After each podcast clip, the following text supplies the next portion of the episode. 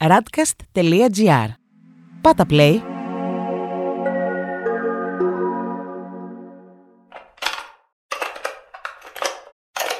Φωνή λαϊκή, γλυκιά και αλφαδιασμένη. Είτε τραγουδάει τα παλιά λαϊκά ρεμπέτικα, είτε τα καινούργια κομμάτια που της δίνονται. Μία πορεία σεμνή επίσης που κοντεύει να συμπληρώσει 20 ετία και που ποτέ δεν υπέπεσε σε εκπτώσεις και άστοχους ελιγμούς. Παναγιώτης Καλατζόπουλος, Βαγγέλης Κορακάκης, Χρήστος Νικολόπουλος, Μανώλης Γαλιάτσος, Κώστας Λιβαδάς, Θέμης Καραμουρατίδης και πιο πρόσφατα Νίκος Μερτζάνος, Νίκος Μωραΐτης. Οι συνθέτες και οι δημιουργοί που την εμπιστεύτηκαν και ταξίδεψαν μαζί της. Με τη Γιώτα Νέγκα μπορείς ακόμη να δακρύζεις κατά τη μεταφορά των πιο υψηλών συναισθημάτων, από τα χείλη της κατευθείαν στην ψυχή σου. Και αν είσαι και ακροατής με γνώση, αντιλαμβάνεσαι πως η τραγουδίστρια αυτή δεν είναι τυχαία, όπως τυχαίο δεν είναι και το ρεύμα που δημιούργησε με μια στοική επιμονή και υπομονή. Γιώτα Νέγκα, γεια σου. Νομίζω ότι στην περίπτωσή μας δικαιολογείται ο Νικό, έτσι δεν είναι; Ε, βέβαια, Αντώνη μου, αλίμονο. Πάει καιρός πια που γνωριζόμαστε. Και έχουμε κάνει και αρκετές εκπομπές και συναντεύξει. Και συναντεύξει, ναι. Λοιπόν, και σε διαβάζω ανελειπώ και σε παρακολουθώ. Όπως και εγώ σε ακούω ανελειπώ και παρακολουθώ και τις δισκογραφικές εργασίες σου. Ε, αυτό που θέλω εγώ να πούμε είναι ότι ήταν να συναντηθούμε νωρίτερα κάπως και μου είπες ότι είχες μια υποχρέωση ε, μαζί με το Στάθη Δρογώση και με, με τα άλλα τα παιδιά πούμε, που ασχολούσαστε με τα του πολιτισμού. Ναι.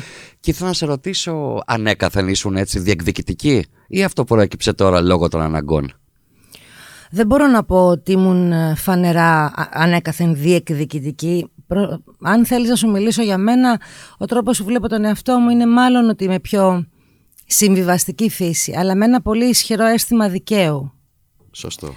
Όταν ε, δεν δε μ' αρέσουν οι φωνές, ας πούμε, ή δεν, δεν διεκδικώ να είμαι μπροστά, ε, αλλά το αίσθημα δικαίου μου με οθεί πάρα πολλές φορές να σπάσω αυγά. Μάλιστα. Σε θυμάμαι και στην πρώτη διαμαρτυρία των καλλιτεχνών στο Σύνταγμα, ναι. νομίζω, που είχες βγάλει και ένα λόγο, είχες μιλήσει εκεί. Ναι, σαν ε, πρόεδρος του νεοσύστατου τότε ε, Πανελλήνιου Κάτι μισό λεπτό. Κολλήσα. Βρέστο, βρέστο. Στον Έλληνα Σωματείο Ελλήνων Τραγουδιστών. Ε, η θέση μου ήταν εκεί, μαζί με τους συναδέλφους. Και δεν χρειάζεται τώρα να σε ρωτήσω αυτά τα γνωστά απεσιόδοξα. Πού πάει η κατάσταση; Νομίζω η ε, κατάσταση έχει μια δική της... Θα σου πω ένα κομμάτι της κοσμοθεωρίας μου. Η κατάσταση μπορεί να κάνει τη δουλειά της, αλλά και εμείς μπορούμε να κάνουμε τη δική μας.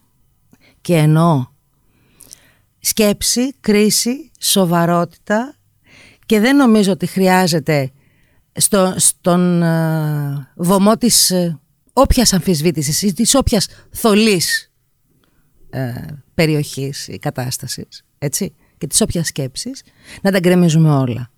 Νομίζω ότι χρειάζεται πάρα πολύ σοβαρή αντιμετώπιση, να σκεφτούμε τους εαυτούς μας τους διπλανούς, ναι, να δούμε το μεγάλο πλάνο το τι σημαίνει. Ναι, η κατάσταση είναι πάρα πολύ δύσκολη. Εγώ από την πρώτη μέρα Της καραντίνας θα σου πω Αντώνη ότι ένιωσα μέσα μου χωρίς να μπορώ να το εξηγήσω ότι κάτι αλλάζει, ότι γυρίζουμε μια σελίδα λευκή προς το Αυτό παρόν. Αυτό το ακούω και εγώ να γράφεται και να λέγεται. Αλλά πραγματικά πιστεύεις ότι αλλάζει σελίδα όταν είμαστε σε μια πανδημία η οποία μετράει λίγους μήνες. Δεν είναι ότι είμαστε σε αυτή την κατάσταση για τεράστιο χρονικό διάστημα. Βέβαια έχουν συμβεί πολλές αλλαγές σε αυτό το μικρό διάστημα. Ε, ε, η πανδημία και ε, ο κίνδυνος της ζωής μας και ο κορονοϊός και σκέψω ότι αυτό είναι παγκόσμιο, έτσι δεν είναι; Ε, βέβαια. Διαπλανητικό. Α, είναι ακριβώς. Διαπλανητικό, όπως λες, δεν το έχω ξανακούσει αυτό. Ε, είναι μια ομπρέλα που χρωματίζει όλα τα άλλα που συμβαίνουν από κάτω από εκείνη. Αυτά όμως που συμβαίνουν κάτω από εκείνη, αν συνέβαιναν σε κανονικές συνθήκες θα είχαν σηκωθεί πλάκες των πεζοδρομίων. Αυτό εννοώ. Μάλιστα. Σωστό. Ότι αλλάζουμε σελίδα. Και δεν σου κρύβω ότι με ανησυχεί πολύ. Αλλά διατηρώ την αισιοδοξία μου και πιστεύω πάντα, ακράδαντα, αλήθεια το λέω, στον παράγοντα άνθρωπο.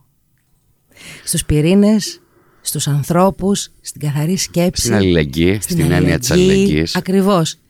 Και όταν σταματήσει ο πανικός και δούμε τι έχει μείνει, τότε θεωρώ ότι όλοι θα δείξουμε τον καλύτερο εαυτό μας. Γιατί τώρα είμαστε στον πανικό. Θέλω να το πιστεύω αυτό και προετοιμάζομαι για κάτι τέτοιο. Κάθε φορά που ε, είτε με πιάνει στενοχώρια, είτε μαζεύομαι, είτε αναρωτιέμαι, είτε ανασφάλεια, πάντα βάζω αυτό και λέω ψυχραιμία. Να κάτσει ο αχός, να δούμε τι, θα, τι έχει σωθεί, τι μπορούμε να σώσουμε και πώς μπορούμε να ξαναχτίσουμε. Αυτό είναι που με χαρακτηρίζει. Εγώ λέω να περάσουμε σε κάτι πιο εύθυμο να το πω, όχι μάλλον εύθυμο. Να περάσουμε όπου θες. Γιώτα, σε γνωρίζω σχεδόν μία εικοσαετία και θυμάμαι όταν σε είχα πρωτογνωρίσει ήσουν ένα κορίτσι ε, που έμενε τότε στην Νίκαια, νομίζω, αν δεν ναι. κάνω λάθος, έτσι. Είμαι παιδί της Δυτικής Συνοικίας, γεννημένη ε, στα σύνορα Αγίας Βαρβάρας σε Γάλλο. Μετακινήθηκα εκεί, Κορδαλό, Νίκαια, Νεάπολη. Ένα λαϊκό κορίτσι, θα λέγαμε. Ναι, λαϊκό κορίτσι. Και θυμάμαι ότι πηγαίνω αρκετά πίσω τώρα, εκείνο το διάστημα που λέω, και θυμάμαι ένα τραγούδι, μια Balkan μπαλάντα τώρα του Παναγιώτη Καλατζόπουλου που σε σύστησε στο ευρύ κοινό. Ναι. Η αλήθεια όμως ότι δεν ξεκίνησες με αυτό το τραγούδι, είχες προπηρεσία στα πάλκα και τις μουσικές σκηνές. Ναι. Ε, το τραγούδι αυτό του Παναγιώτη ήταν το πρώτο μου τραγούδι δισκογραφικά. Εγώ τραγουδάω από παιδί. Όταν δηλαδή, από παιδί; Από παιδί, ακόμα παιδί στο σπίτι. Δηλαδή, Νιώθω ότι με διάλεξε. Όταν θυμάμαι όταν με ρωτάγανε οι γονείς μου, παιδί μου, εσύ τι θα γίνεις, τι θέλεις να σπουδάσεις, τι θα γίνεις όταν μεγαλώσεις; Τους έλεγα διάφορα τρελά χαζά πράγματα, θεωρώντας, το κατάλαβα αργότερα, μέσα μου ότι, κοίτα, εγώ θα τραγουδώ έτσι κι αλλιώς. Τώρα τι άλλο θα κάνω, θα δούμε. Κάπως έτσι. Να υποθέσω ότι ήσασταν και το κλασικό μοντέλο σπιτιού όπου ακούγονταν ο Καζατζίδης, ε, η ναι. πόλη πάνω, ο Γαβαλάς, το λαϊκό τραγούδι δηλαδή. Ναι, αλλά και ο Γιώργος Νταλάρας και ο Πυθικότσι και η Μοσχολιού. Και αργότερα έφερα εγώ και την Τάνια Τσανακλείδη και τη Μαρινέλα. Κατάλαβα. Τις μελέτησα όλες. Ναι. Και όλους. Χωρίς να υπάρχει κάποιος άλλος στην οικογένεια που είχε σχέση με το τραγούδι. Επαγγελματικά όχι. Ναι. Αλλά Σαν φιλότεχνη. Είμαστε καλό, κα, κα, ε, φιλόμουση οικογένεια και καλήφωνη οικογένεια γενικά. Ο μπαμπάς δηλαδή ήταν ο πιο καλλιτέχνης της οικογένειας σφαιρικά, ε, τραγουδούσε δημοτικά, διαβάζαμε μαζί βυζαντινή μουσική και λαϊκά έπαιζε μπουζούκι, ζωγράφιζε, Ό,τι, έπιανε, ό,τι έβλεπε το μάτι το φτιάχνε το χέρι του. Η μαμά επίσης με τα δημοτικά πάρα πολύ καλή. Πιο λεπτή έτσι. Ε, άρα υπήρχε το. Ναι, τα ξαδέρφια μου τραγουδούσαν. είχαμε, ας πούμε, όλη η οικογένεια. Λες, ο μπαμπάς μου μιλάς στον παρατατικό. Δεν είναι ζωή ο μπαμπάς σου; δεν είναι. Λίγο 10 χρόνια τώρα, ναι. ναι. Okay. Άρα λοιπόν, έχοντας εσύ μέσα σου την αίσθηση ότι θα γίνεις τραγουδίστρια ή δεν το είχες αυτό, απλά τραγουδούσε. Θυμάμαι χαρακτηριστικά όταν ε, ήμουν γύρω στα 15 Είμαι με τη φίλη μου τη Ματίνα στο, στο σπίτι και ακούμε ραδιόφωνο και μιλάμε, κορτσάκια τώρα, ναι. ξέρεις. Για το σχολείο, για τις φιλίες, για αγόρια, διάφορα. Και λέει για το τι θα κάνουμε, πρέπει να ε, σκέφτεσαι κάτι, τι θα, πώς θα προχωρήσουμε, τι θέλεις εσύ να κάνεις; Και όπως με ρωτάει, της δείχνω το ραδιόφωνο, της λέω αυτό. Τραγουδούσε νομίζω, άκουγα τη Μοσχολιού, Μοσχολιού έπαιζε. Λέει τι, φτιάχνει ραδιόφωνα. Της λέω κύριε Χάζο, θέλω να ακούω τη φωνή μου από το ραδιόφωνο. Αυτό το είπα ε, και η ίδια που το άκουσα εξεπλάγει. Δηλαδή ήταν, ναι, ήταν φυτεμένο. Απλά βγήκε και το, και το άκουσα και λέω τελικά ναι, αυτό είναι που θέλω να κάνω. Γιώτα, υπάρχει μία άποψη που τη διατυπώνουν πολλές ε, συναδέλφισές σου, τραγουδίστριες, οι οποίες χωρίς να ανήκουν στον χώρο του λαϊκού τραγουδιού, λένε, δηλώνουν σε συνεντεύξεις τους ότι εγώ είμαι λαϊκή τραγουδίστρια. Αυτό μου έχει προξενήσει μεγάλη εντύπωση ένα Ε, γιατί σου ξαναλέω, αυτό προερχόταν από τραγουδίστριες που δεν είχαν το δικό σου ρεπερτόριο. Το αμυγός λαϊκό ή το έντεχνο παύλα λαϊκό, αν θέλεις. Ε, Τι ρεπερτόριο είχαν, pop; Όχι, όχι pop. Μπορεί να ήταν pop, μπορεί να ήταν ε, πολύ ακραίο έντεχνο. Όταν λέω ακραίο έντεχνο, έτσι όπως το γνωρίσαμε το Θοδωράκι και το Χατζηδάκι. Okay. Ε, αν χρησιμοποιήσω τη λέξη που δεν μου αρέσει, θα σου πω εντός αγωγικών το πολύ κουλτουριάρικο, το βαρύ ναι, δηλαδή. για να καταλαβαίνουμε λίγο τους ορισμούς, να καταλάβουμε. Αυτό, αλλά και άλλες, όπως είπες, pop τραγουδιστριε Αλλά όλες, οι περισσότερες μάλλον, έχουν την, ε, έχουν την ανάγκη να δηλώσουν λαϊκές. Το αντιλαμβάνει αυτό, το καταλαβαίνεις. Σε σχέση με τις άλλες συνάδελφες. Ναι, πώς ας πούμε μπορεί μια τραγουδίστρια που είπαμε πριν να θέλει να δηλώσει λαϊκή. Να σου πω τι Και σε διακόπτω για μία και συγγνώμη, αλλά αυτό το ρωτάω σε μια τραγουδίστρια που είσαι μια κατεξοχήν καλή λαϊκή τραγουδίστρια, από τις καλύτερες που έχουμε. Η ματιά μου σε αυτό είναι η εξής. Δεν έχει σημασία τι δηλώνεις. Σημασία έχει τι φέρεις και τι μεταφέρεις. Δηλαδή, πώς έχει χτιστεί ο κώδικας ο τραγουδιστικός σου, ο μουσικός σου κώδικας, από πού έρχεσαι, τι μεταφέρεις και τι θέλεις να μεταφέρεις, γιατί μπορεί και στην πορεία να μπεις να μάθεις και να μεταφέρεις και άλλα πράγματα. Άρα δεν έχει σημασία τι δηλώνουμε έτσι κι αλλιώς, σημασία έχει τι προκαλούμε σαν αίσθηση. Άρα λοιπόν, εγώ θα σταθώ στο ότι είμαι μία τραγουδίστρια, δεν θέλω κάγκελα, αν είναι κάγκελο, δηλαδή αν, Ναι, είναι, ναι. αν είναι περιορισμός. Κουτάκια. Το ότι φυσικά και έχω και φέρω και αγαπώ το, το λαϊκό τρόπο, το λαϊκό κώδικα αυτόν που έμαθα και μελέτησα μικρή και που άκουγαν οι δικοί μου, σαφέστατα και τον φέρω και επιθυμώ να τον εξελίξω. Τώρα να πω εγώ ότι ξαφνικά επειδή μου αρέσει, αγαπώ πολύ τη ροκ ε, και έχω κάνει, είμαι παιδί της ροκ ε, στα νιάτα μου, ε, από πολύ τη jazz, να θελήσω να, επειδή θα πω ένα τραγούδι ροκ ή να, πω, να φέρω μια ταμπέλα, μπορεί να μου δίνει χαρά, αλλά δεν έχει και νόημα για κανέναν. Άρα λοιπόν, ας μην μείνουμε σε αυτά που λέμε, Ναι. ας μείνουμε σε αυτά που αισθανόμαστε και που μεταφέρουμε. Πολύ σωστά. Ένα άλλο ερώτημα που πάλι θα ρωτήσω μια τραγουδίστρια η οποία θα μπορούσαμε να στα χαρακτηρίσουμε σαν φυσική συνέχεια της Μοσχολιού, της πόλης Πάνου, των παλιών λαϊκών Είναι τραγουδιστριών. δασκάλες μου, ενώ Τις δεν θεωρείς την δασκάλες σου γνωρίζουν. κιόλας; Ναι, ναι, ναι. Πόσο εύκολο είναι τώρα ή δύσκολο για μια τραγουδίστρια όπως εσύ να επιλέξει εκείνα τα τραγούδια, τα καινούρια, που θα τη συνδέουν με αυτές τις τραγουδίστρες τις μεγάλες του παρελθόντος και με το ρεπερτόριό τους αν θέλεις. Η επιλογή των τραγουδιών, ε, Αντώνη μου, δεν γίνεται με γνώμονα ε, αυτό που είπες. Ε, καταρχάς ένα τραγούδι το, το διαλέγω όταν με συγκινεί. Άρα λοιπόν ό,τι και αν είναι αυτό το τραγούδι, ε, έστω και αν δεν είναι εμφανώς λαϊκό, αν θέλεις, είτε στη Την μελωδία... άποψη του ήχου ας πούμε, ναι, της από την άποψη μελωδίας. του ήχου της μελωδίας. Έτσι κι αλλιώς αυτό που είμαι δεν δε φεύγει. Δηλαδή θα φέρω έναν τρόπο μέσα σε αυτό που μου δίδαξαν οι δασκάλες μου και θεωρώ ότι έτσι ταξιδεύει και εξελίσσεται. Δηλαδή δεν πάω να αναπαράξω ένα ακριβές αντίγραφο αυτών που Θα ήταν, άκυ- μελέτησα. θα ήταν άκυρο Δεν κιόλας. έχει νόημα Δεν γιατί έχει και νόημα. κάθε εποχή έχει τη, τη, δικό, τη δική της γλώσσα και τη δική της λαϊκότητα. Αυτό συμβαίνει και με τα παραδοσιακά, με τους παραδοσιακούς ήχους που μπαίνουν και ζυμώνουν, με όλους τους ήχους και τις, ε, ε, τους τρόπους, αν θέλεις, ε, από τα είδη που ζυμώνονται. Έτσι και εγώ λοιπόν αφού α, αυτό είμαι, έτσι φέρω το, το λόγο μου, ε, ό,τι με συγκινήσει, έστω και αν είναι δια- διαφορετικό, αν είναι μια μπαλάντα, αν είναι ένα- ένα- μια μπλουζιά, ένα... ε, όχι αποκλειστικά ένα ζεμπέκικο ή ένα, αν θέλεις, ε, ξέρεις... Ένα αμυγός λαϊκό αμυγός τραγούδι. λαϊκό με την πρώτη ματιά. Ε, έρχεται και μπαίνει στη ζωή μου και το συνδέει Και η ψυχή νομίζω, μου. ε, Γιώτα, ότι βρίσκεσαι και σε μια καλύτερη εποχή. Καλύτερη, με την έννοια ότι το 60 και το 50 θα ήταν αδιανόητο για μια λαϊκή αμυγός τραγουδίστρια να τραγουδήσει blues ή jazz. Σήμερα εσύ θα μπορούσες να το κάνεις όμως.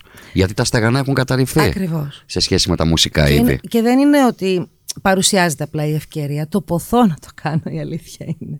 Και να το παντρέψω. Να το μυρίσω κι εγώ και να ζυμωθούμε. Και εκεί μπαίνει και η παιδεία και τα ακούσματα του καθενός. Ναι, που δεν σταματάει και ποτέ το να μαθαίνεις, ναι. Πες μου, αυτό είναι ωραία, ωραία πάσα μου δίνεις. Τι είναι αυτό που εσύ ακόμα θέλεις να μαθαίνεις; Πειραματίζεσαι με, με άλλα είδη, ακούς. Μου έλεγε η Χάριση Αλεξίου, θυμάμαι σε μια συνέντευξή της, ότι ακούει ένα τραγούδι και το YouTube θα τη βγάλει σε ένα άλλο από το Αζερμπαϊτζάν μέχρι την κινα Και μου είπε ότι λατρεύω να ακούω εθνικές μουσικές. Μαθαίνω, μου έλεγε μέσα από αυτό το πράγμα η Αλεξίου. Ισχύει σε σένα αυτό ότι ψάχνεις με μουσικές άλλων χωρών; Ε, όχι πάρα πολύ. Ε, εστιάζω περισσότερο στο, στον τρόπο, στην έκφραση στη φωνή. Δεν έχω ανοίξει ακόμα σε αυτό. Οι- έρχονται και αυτά, έρχονται από, τις, ε, από τους συναδέλφους, από τους μουσικούς, από τις πρόβες, ναι, αλλά όχι επισταμένα όπως μου το παρουσιάζεις που σου είπε η Χαρούλα, δηλαδή με, Ναι. ξέρεις, με focus απόλυτο. Με τραβάει πα- πρώτα ε, αυτό που μου λέει η φωνή, ο τρόπος και μετά ανοίγουν οι άλλες ε, κουρτίνες. Να σε πάω τώρα στην πρώτη πρώτη στιγμή που τραγούδησες ποτέ μπροστά σε κοινό. Ναι, Να μου πεις πώς ήταν. την πρώτη πρώτη στιγμή. Όταν Έχει- ήσουν ψαρωμένη, Έχει ξέρω. μια ιστορία όλο αυτό. Με ενδιαφέρει Ολόκληρη. πολύ να την ακούσω, για πες. Την έχω ξαναπεί, αλλά τώρα στην κουβέντα μας νομίζω έχει... είναι η θέση της. Είμαι γύρω στα 17, Δευτέρα Λυκείου. 16-17, πόσο, τόσο. Και πάμε με τους γονείς μου σε ένα μαγαζί. Είμαι μοναχοπέδι καταρχάς, οπότε Μοναχοκόρη. μοναχοκόρη, ναι.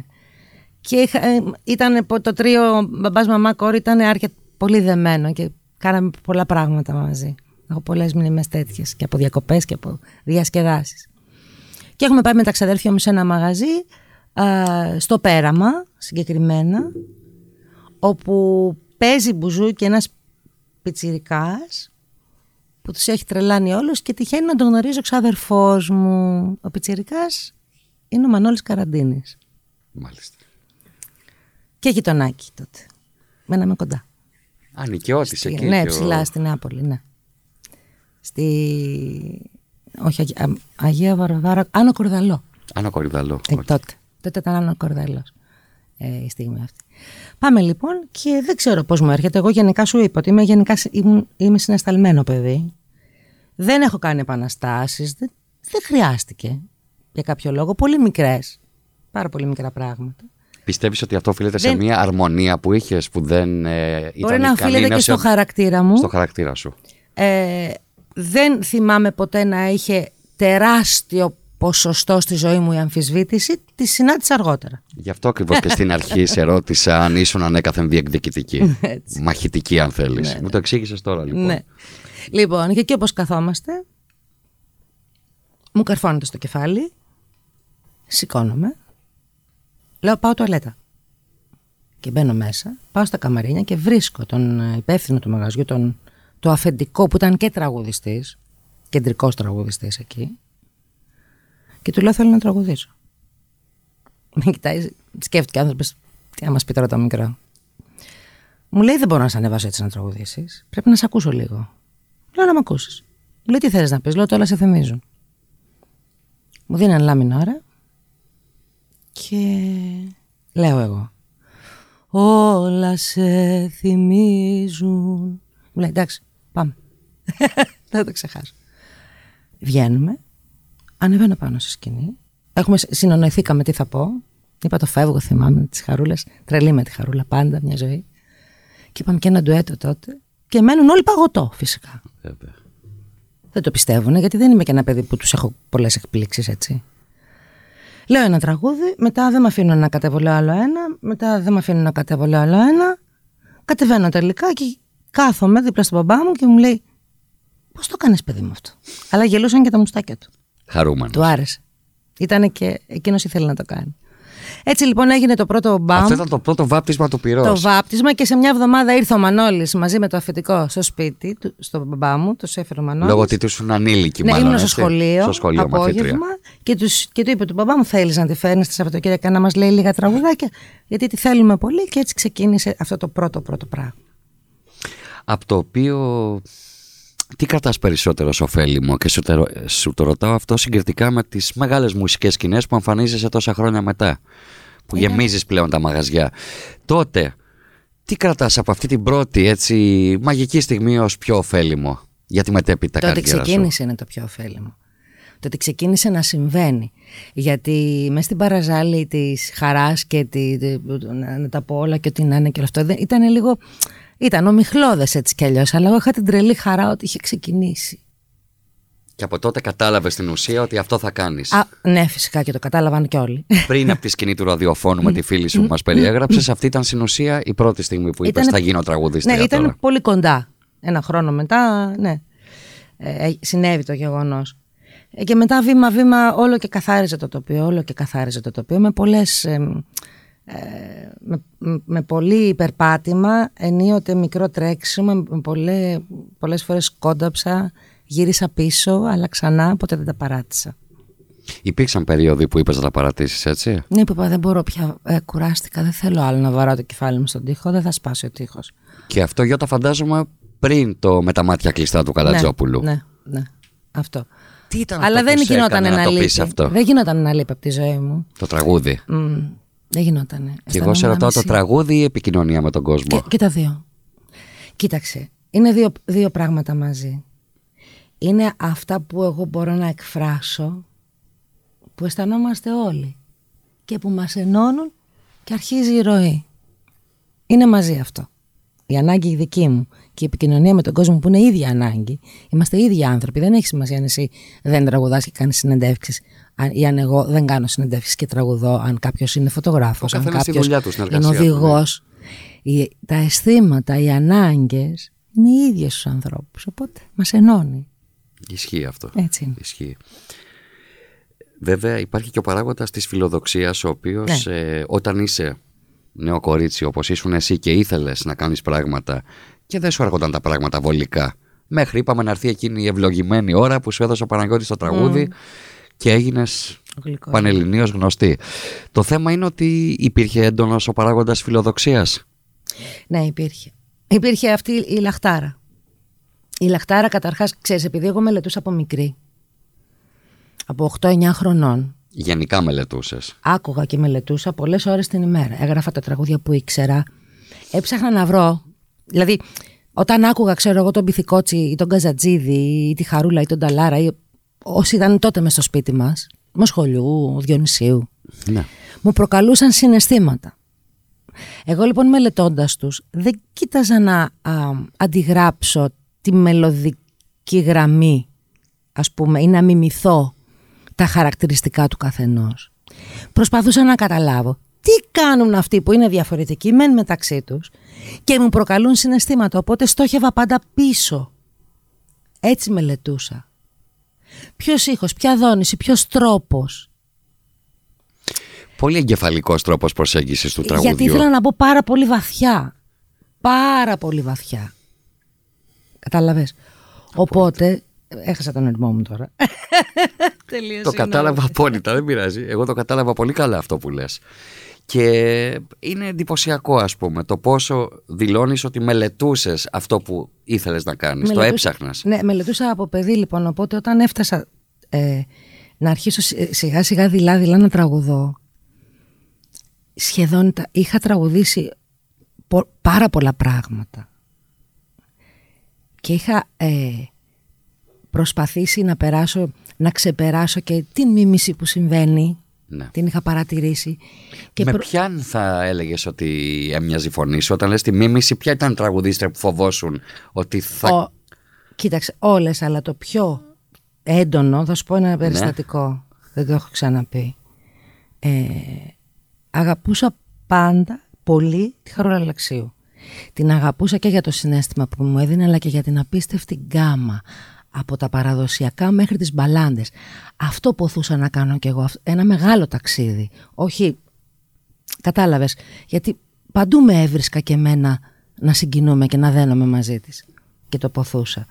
Ε, ε, για τη χαρούλα μου έλεγες. λοιπόν, Την ναι, πρότυπό σου, δηλαδή, ήταν το πρότυπό ναι. σου. Ε, κάποια στιγμή ηχογραφήσαμε σε ένα μαγαζί που παίζαμε live και έλεγα το 80% έλεγα το ρεπερτόριο της Χαρούλας έτσι. Ε, όταν το άκουσα αποφάσισα για τις επόμενες παραστάσεις να βγάλω όλα τα τραγούδια της Χαρούλας. Να τα αφαιρέσεις από το πρόγραμμα. Ναι, γιατί ένιωθα ότι με, με, με τράβαγε και με, τόσο πολύ την άκουγα μέσα μου που ε, εγώ δεν ήμουν κάπου κατάλαβα τι λες. Κατάλαβα λοιπόν επειδή άκουγα και την αποχωρίστηκα για κάποιο διάστημα προσπαθώντας να ισορροπήσω και να ζυμωθούν μέσα μου όλα αυτά γιατί ένιωσα ότι πέφτω στην παγίδα να μιμούμε, να προσπαθώ να μιμηθώ. Πότε έγινε αυτό Γιώτα, ποια χρονιά θυμάσαι συγκεκριμένα; Αυτό έγινε 90... Α, μιλάς για τόσο παλιά. Ναι, μικρή. Γιατί εγώ το 2017 νομίζω ή 2016 συνάντησα την Αλεξίου που σου είπα, μου είχε δώσει μια συνέντευξη και μου είχε μιλήσει ότι τη έφερε δάκρυα στα μάτια η βραδιά που είχε έρθει να σας ακούσει που ήσουν με τη Δήμητρα τη Γαλάνη και την Ελένη ναι, Τσαλιγοπούλου. Ναι. Και μου λέει Χαρούλα, έβλεπα αυτά τα τρία πλάσματα που τραγουδούσαν και έτσι όπως εξέφραζαν το λαϊκό συνέστημα μου έφερε δάκρυα στα μάτια. Άρα λοιπόν ε, έρχομαι λίγο να συμπληρώσω με αυτό που λέω το ότι εσύ τα έβγαλες με ένα τραγούδια της Χαρούλας για να αποφύγεις κάποιο... Λίγο για να ισορροπήσω τα πράγματα μέσα μου και φυσικά ξαναμπήκαν όλα. Και συναντώ καμιά φορά και στα τραγούδια που μου εμπιστεύονται πια, ε, τη συναντώ και εκείνη. Απ' την άλλη πάλι. Συναντώ τη Μοσχολιού, συναντώ την Πόλη Πάνω. Συν, συναντώ αυτά, μέσα στο αίμα σου υπάρχουν αυτά. Ναι, συναντώ και μ' αρέσει τώρα που τα συναντώ τα σημεία. Νιώθω ε, α, α, τους κρίκους όλους σωστούς. Η αλήθεια όμως Γιώτα είναι ότι η δική σου φωνή είναι εντελώς αυτόνομη. Η φωνή σου είναι νέγκα. Δεν συμβαίνει το ίδιο πως με άλλους τραγουδιστές, δεν χρειάζεται να πούμε ονόματα δύο-τρεις πρέπει να είναι, που έχουν πολύ συγκεκριμένες αναφορές όταν τραγουδάνε. Και είναι ταυτισμένοι με κάποιο συγκεκριμένο ρεπερτόριο. Εσύ, γνώμη μου, είναι, έχω, ε, αφού σε έχω δει αρκετές φορές ε, live και ακούγοντας τα τραγούδια σου, ότι εγώ προσωπικά δεν θα σε ταύτιζα με την Αλεξίου. Δηλαδή, ότι τραγουδάς είναι νέγκα. Ωραία αυτό που λες, άρα τα κατάφερα. Μα δεν το λέω. τα κατάφερες απόλυτα και δεν το λέω μόνο εγώ αυτό. Είναι και η επόμενη μου ερώτηση είναι ότι το λέει όλος ο κόσμος. Και όπου ακούγεται Γιώτα το όνομά σου, θα ακούσεις σχόλια από όλους. Αυτή είναι καλή. Ναι, Ξέρεις, για μένα αυτό είναι, είναι πολύ σημαντικό αυτό όταν το λες για ένα καλλιτέχνη. Και η άποψη του κόσμου, της κοινή γνώμης που λέμε, είναι καλή. Είναι καλή. Δύο λέξεις μόνο. Αυτή είναι καλή. Είναι ωραίο, μου γλυκαίνει την ψυχή. Και μου δίνει δύναμη. Και για άλλους το ακούς, αλλά όχι ξέρεις τόσο πολύ ε, επικεντρωμένη εκεί αυτή η άποψη. Δεν έχει δηλαδή παρεκκλήσεις. Είναι αυτό που σου είπα ακριβώς. Αυτό σε αγχώνει καθόλου; Όχι. Καθόλου. Δεν έκανα κάτι διαφορετικό για να κερδίσω κάτι. Απλά μου δίνει μια χαρά ότι αυτό που με νοιάζει, αυτό που παλεύω, αυτό που αγωνίζομαι και αυτό που μου δίνει χαρά, το καταλαβαίνουν και άλλοι άνθρωποι. Αυτό. Τίποτα άλλο. Μου κάνει ένα μαζί δηλαδή. Ναι. Σου αρέσει το μοίρασμα επί με τους ε, συναδέρφους σου; Μ' αρέσει. Πολύ. Να μην είναι φερειπίν μια βραδιά και όταν έγκα, όπως αυτό που σου είπα πριν. Όχι, όχι. Να είσαι ναι. με τη Δήμητρα, με ναι, την τέλει, Ελένη. Είναι τέλειο αυτό. Τέλειο. Μ' αρέσει πάρα πολύ. Δεν είναι πάντα εύκολο να συμβεί, αλλά όταν συμβαίνει είναι μαγικό. Εύκολα από ποια άποψη, λόγω των καιρών, των σχημάτων όπως έχουν γίνει; Ε, και λόγω να σου πω και των προσωπικών διαδρομών. Δηλαδή, ξέρεις, τυχαίνει να μην, να μην συμπέσει χρονικά αυτό που σκέφτεσαι εσύ με κάποιον άλλον, εκείνος να έχει προγραμματίσει κάτι άλλο. Πάρα πολλά τέτοια συμβαίνουν, γιατί ο καθένας έχει μια προσωπική διαδρομή. Βεβαίως. Δεν είναι απαραίτητα. Κάποια χρόνια. Ξέρεις, είναι λόγω συγκυριών. Όχι για κάπου. Σου έχω προτείνει συνεργασίες που να είναι φαινομενικά ατέριαστες; Να κάνεις κάτι με κάποιο καλλιτέχνη, δεν χρειάζεται να μου πεις όνομα. Ναι, μου έχουν προτείνει. Το έχεις σκεφτεί πολύ για να πεις το όχι, ή ξέρεις κατευθείαν ότι αυτό δεν θα πάει; Όχι, δεν το σκέφτηκα πολύ και γνώμονάς μου δεν ήταν ε, ε, το αν θα πάει, αν δεν θα πάει. Δεν είναι, αυτό, αυτό είναι μια ζαριά που δεν την ξέρεις. Ήταν το καλλιτεχνικό ζητούμενο πρώτα. Ήταν που προσπάθησα να, να βρω τον εαυτό μου μέσα σε ένα καινούριο περιβάλλον και δεν έβρισκα πολλά κομμάτια μου. Απλά δεν ήμουν ιδιαίτερα συμβατή. Αυτός ήταν ο λόγος. Το κατάλαβες όμως εγκαίρω δηλαδή, έτσι; Ναι, το, το, το κατάλαβα δεν το ξεκίνησα καν, το σκέφτηκα και ένιωθα, ξέρεις πως έχουν πολλές ναι. αισθήσεις και προαισθήματα και, και τρόπους και άβρες και ε, διαδρομές και δεν, δεν έχει πατήματα κοινά με μένα, με αυτό που θέλω ας πούμε. Ναι. Δεν είναι λιγότερο καλό ή λιγότερο κακό, δεν είναι κακό ή χειρότερο ή οτιδήποτε, απλά είναι διαφορετικό από αυτό που εγώ ζητώ αυτή τη στιγμή, οπότε θα πάω το δρόμο μου. Γιώτα, είσαι ένας άνθρωπος ε, αρκετά επικοινωνιακός και ένα άλλο θετικό που έχω να σου καταλογίσω είναι ότι όταν θέλει να σε βρει κάποιος, θα σε πάρει τηλέφωνο στο κινητό σου, θα το σηκώσεις ίδια και θα μιλήσεις. Mm. Ε, μ' αρέσει που λες ναι με μια φυσικότητα. Ε, ναι, φυσικό είναι. Τι θα κάνω να το σηκώσω το τηλέφωνο. Δεν καταλαβαίνω δηλαδή. Εντάξει, θα το σηκώσεις, αλλά υπάρχουν και άλλοι συνάδελφοί σου με τη δική σου πορεία. Δεν σου λέω να είναι, ας πούμε, η Μαρία Φαραντούρη ή η Δήμητρα Γαλάνη, ενώ υπάρχουν και άλλοι καλλιτέχνες της δικής σου σειράς, οι οποίοι βάζουν μπροστά τους μάνατζερ, τους παρατρεχάμενους. Εσύ έχεις την αμεσότητα να απαντάς η ίδια πάντα. Όχι σε όλους, Αντώνη μου. Σε ανθρώπους που χρειάζεται να μιλήσουν για πολύ συγκεκριμένους λόγους, φυσικά και μιλούν οι συνεργάτες μου. Ε, okay, φαντάζομαι όταν έχουν να κάνουν με οικονομικά πράγματα, ας πούμε. Ναι, και με οποιοδήποτε άλλη, ας πούμε, Διαβούλευση, πώς να το πω. Και όταν σου είναι άγνωστη, έτσι οι περισσότεροι, όταν σου είναι άγνωστη. Ναι, και όταν μου είναι άγνωστη. Και επίσης δεν είναι και ούτε ευχάριστο, ούτε και είναι και η δουλειά μου να μιλώ για αυτά, γιατί η δουλειά μου είναι να επικεντρώνομαι και να μην χαλάω την ενέργειά μου σε αυτά. Όμως όταν χτυπάει το τηλέφωνο και ένας άγνωστος αριθμός να είναι, θα το σηκώσω, δεν υπάρχει περίπτωση. Ίσως αυτό ήθελα να πω εγώ, τον άγνωστο αριθμό που θα το σηκώσεις. Ναι, ναι, ναι. Και δεν με συγχωρείτε, δεν με ενδιαφέρει. Θα πω παρακαλώ πάρτε τους συνεργάτες μου. Ε, ή αν είναι πάρα πολύ ε, αστείο αυτό που θα ακούσω, θα γελάσω. Δεν μου λες Γιώτα, μοναξιά σε κυριεύει ώρες ώρες. ναι. Και Νομίζω δεν όλους. αναφέρομαι στην καραντίνα. Μιλάω όχι. και πριν και γενικώ είναι ένα συνέστημα που όλοι οι άνθρωποι το έχουμε νιώσει. Έρχεται και σε επισκέπτεται απρόσμενα αυτό το δυσάρεστο συνέστημα; Όχι, νομίζω ότι έρχεται πάντα και με μια σειρά πραγμάτων. Δηλαδή, κάτι σκουραίνει την ψυχολογία σου, κάτι σε ζορίζει και ψάχνεις να βρεις την απάντηση που δεν τη βρίσκεις ακόμα. Ή μπορεί να κοιτάς από λάθος πρίσμα, δεν είναι απαραίτητο.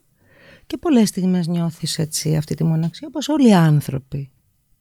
Είναι ένα, είναι ένα πράγμα που θεωρώ ότι είναι φυσικό μέσα στον κυματισμό της ζωής, των συναισθημάτων, των καταστάσεων.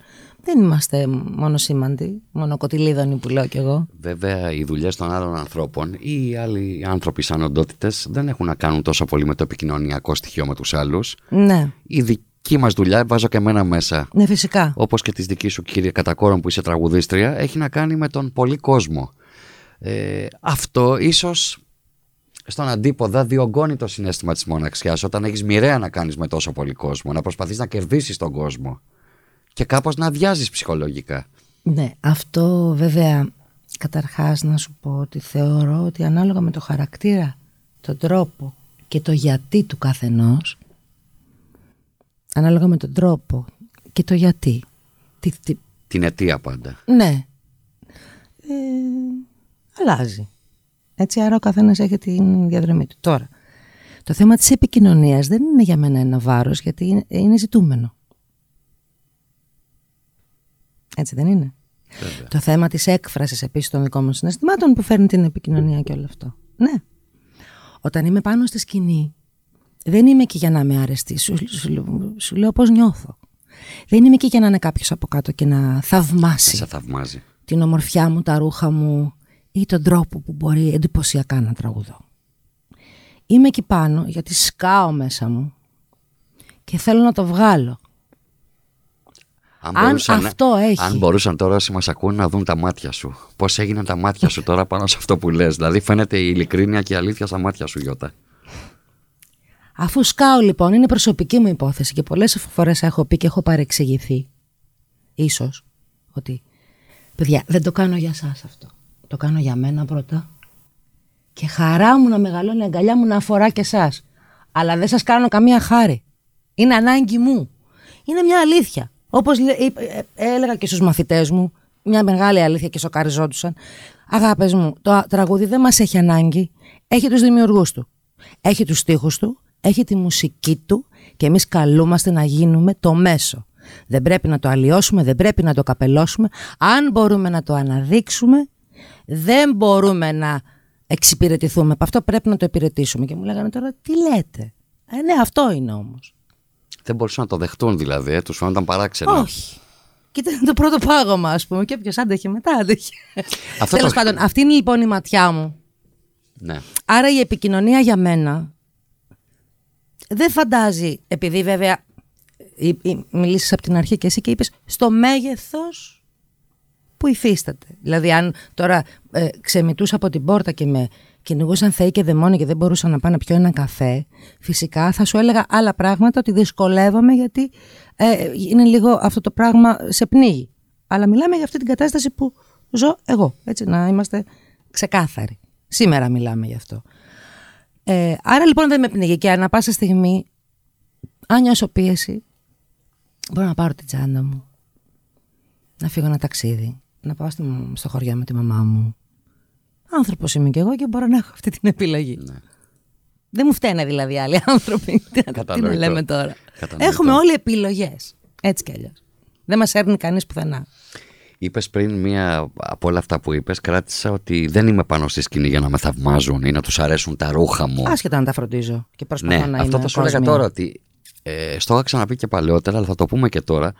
Ότι είναι σχεδόν εντυπωσιακή η μεταμόρφωση που έγινε πάνω σου. και ξαναθυμάμαι πάλι. Με έχεις σου- γεμίσει σήμερα. Καλά λόγια μου έχεις κάνει την Μα την κάτσε ρε, εσύ καρδιά όμως, τριαντάφυλλο. Περίμενε, όταν ξαναπάω πάλι 20 χρόνια πίσω και σε θυμάμαι.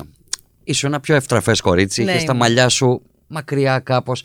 Λίγο πιο αδιάφορα. Ναι, ήσουν λίγο πιο ατιμέλητη. Ναι, Τώρα είμαι. δεν υπάρχει αυτό. Ναι, όχι, όχι. Είσαι μια νέα γυναίκα, φροντίζεις πολύ τον εαυτό σου, τα μαλλιά σου, περιποιημένη και πάνω σε σκηνή λάμπεις. Δεν ξέρω τότε τη διαφορά, δεν σε είχα δει εγώ τότε.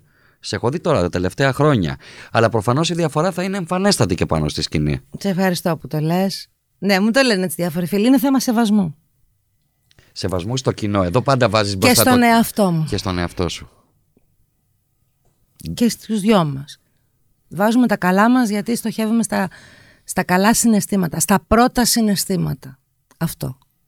Στοχεύουμε στην αγάπη, δεν στοχεύουμε στην καψούρα. Στοχεύουμε στην, ναι, στο, στην, στο θυμό, δεν στο- δεν στοχεύουμε στη βία. Με αυτό το, την έννοια. Στοχεύουμε λες στην αγάπη, αλλά όχι στην καψούρα. Ναι, μ' αρέσουν τα πρώτα αισθήματα.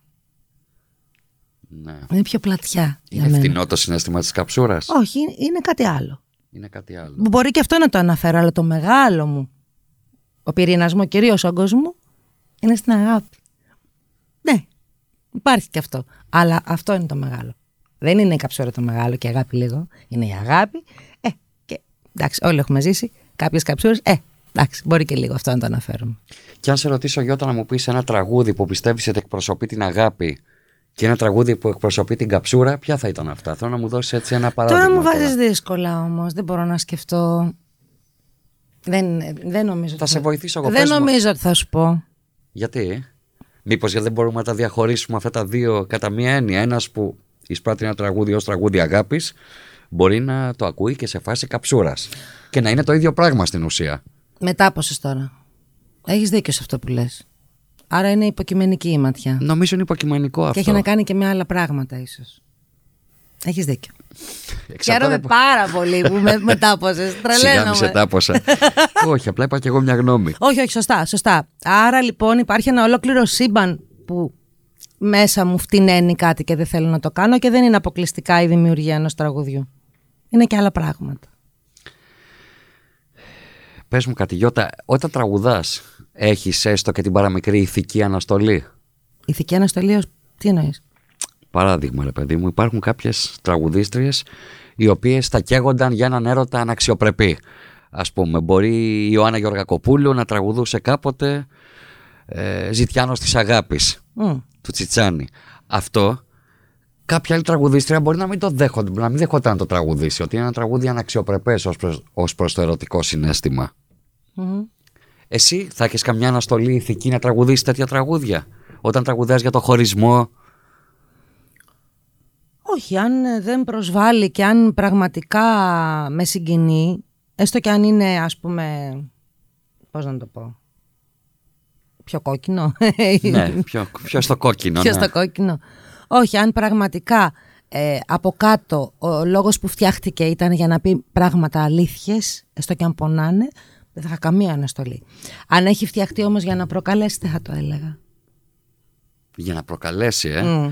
Εκεί είναι ίσως... ε, Αν ήταν κατασκεύασμα δηλαδή, Ναι, ναι, αυτό ήθελα δεν να θα πω. το έλεγα. Νομίζω ότι δεν θα το έλεγες ούτε καν θα, το, θα καταπιανώσουν με αυτό. Έτσι Δε- δεν γιατί είναι. δεν θα, δεν θα με Δεν θα άγγιζες. έβρισκες εσένα την ίδια Οπότε μέσα. δεν θα έβρισκα κάτι δικό μου να το δέσω για να μπορέσω να το μεταφέρω. Πώς θα το βγάλω. Έτσι, α, ό,τι να είναι. Έλα, μια ωραία πεταλούδα δεν είναι. Τώρα θα πάω σε μία άλλη συνέντευξη της Δήμητρας Γαλάνη που μου είχε δώσει και αυτή μέσα στα χρόνια και είχε πει η Δήμητρα κάτι πολύ σοβαρό το οποίο εγώ από τότε το λέω σε πάρα πολλούς τραγουδιστές που συναντώ. Μου άρεσε πολύ αυτή η φράση της. Ότι το λαϊκό τραγούδι έχει γίνει ξέφραγο αμπέλι. Δεν είναι όπως ήταν το λαϊκό τραγούδι τις δεκαετίες που και εκείνη τότε γεννιόταν το 55-65 δηλαδή μέσα στο λαϊκό πια τραγούδι έχει χωρέσει και το λαϊκό pop και Ναι. το εντέχνο ροκ. Ξέρω εγώ βάζουμε τώρα ταμπέλες, αλλά καταλαβαίνεις τι Ναι, ναι, έλεγε η ναι. Δήμητρα με αυτό. Καταλαβαίνω. Συμφωνείς; Συμφωνώ. Συμφωνώ με την έννοια ότι αυτό που φαίνεται στο, που δείχνει στο τραγούδι που έχουν λίγο όλα ομογενοποιηθεί με έναν τρόπο και αυτό δεν σημαίνει κάγκελα αλλά όλοι αυτοί, όλα αυτά τα, τα βαφτίσματα νέο λαϊκό, νέο τέτοιο είναι, λίγο- πάντα είναι λίγο κάπως χρειάζονται εξέταση. Θεωρώ λοιπόν ότι- Χρειάζονται εξέταση, λες, ε. ναι, όλα λίγο. Μα από Μια πιο- κάποιον είναι η Δήμονα μια, όχι, ή από. μια πιο προσεκτική ματιά από όλους μας, έτσι, για να καταλήξουμε σε κάτι. Σε αυτό θα σε βοηθήσει να καταλήξει ο στίχος κυρίως; Ε, ο, πολλά.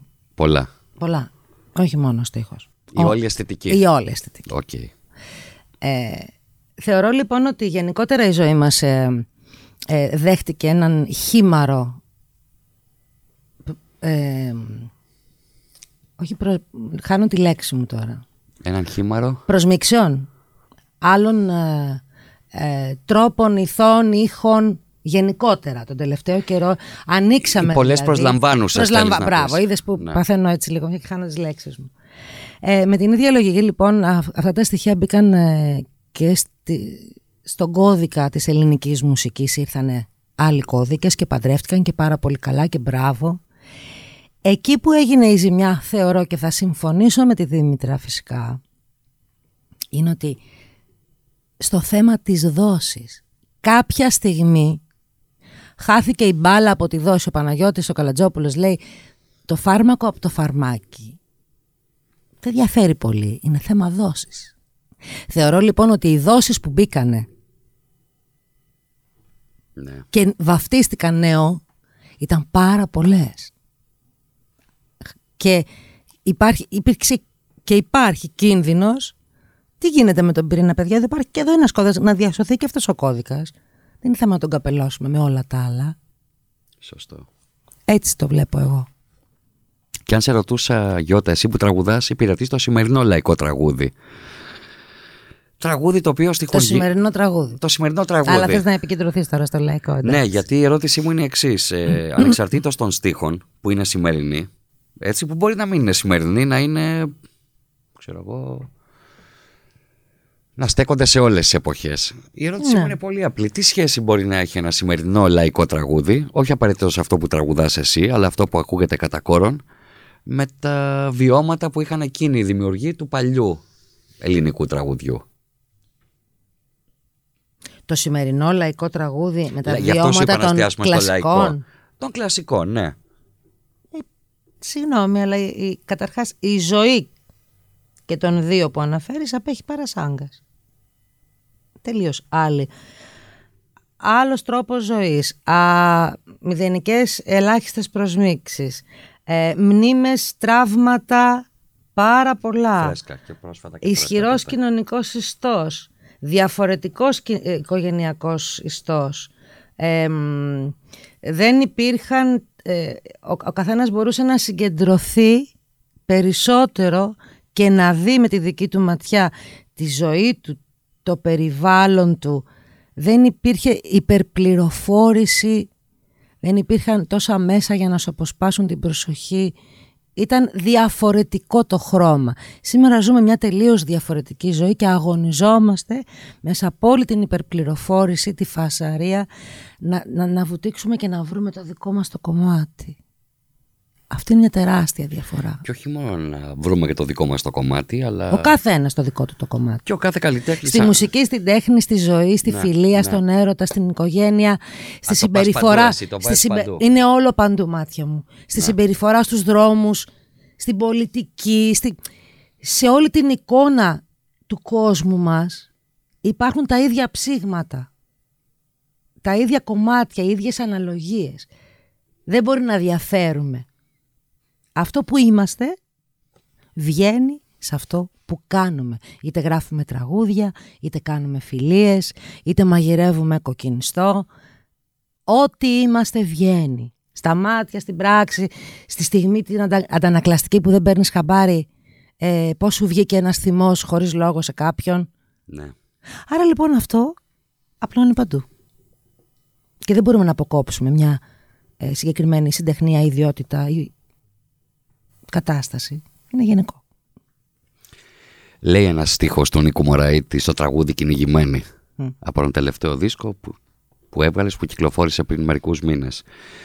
Λέει κάνε ακόμα μια στροφή για μας ρε μάγκα Κάνε να πέσει ο ουρανός μέσα στην παράγκα Πιάσε τα αστέρια γιατί η γη δεν απομένει για μας που ζούμε μια ζωή κυνηγημένη. Αυτός δεν είναι ένας στίχος που είναι μια άμεση σύνδεση με το παρελθόν. Ναι. Εγώ τον βρήκα σαν νεορεμπέτικο στίχο αυτόν του Μωραήτη.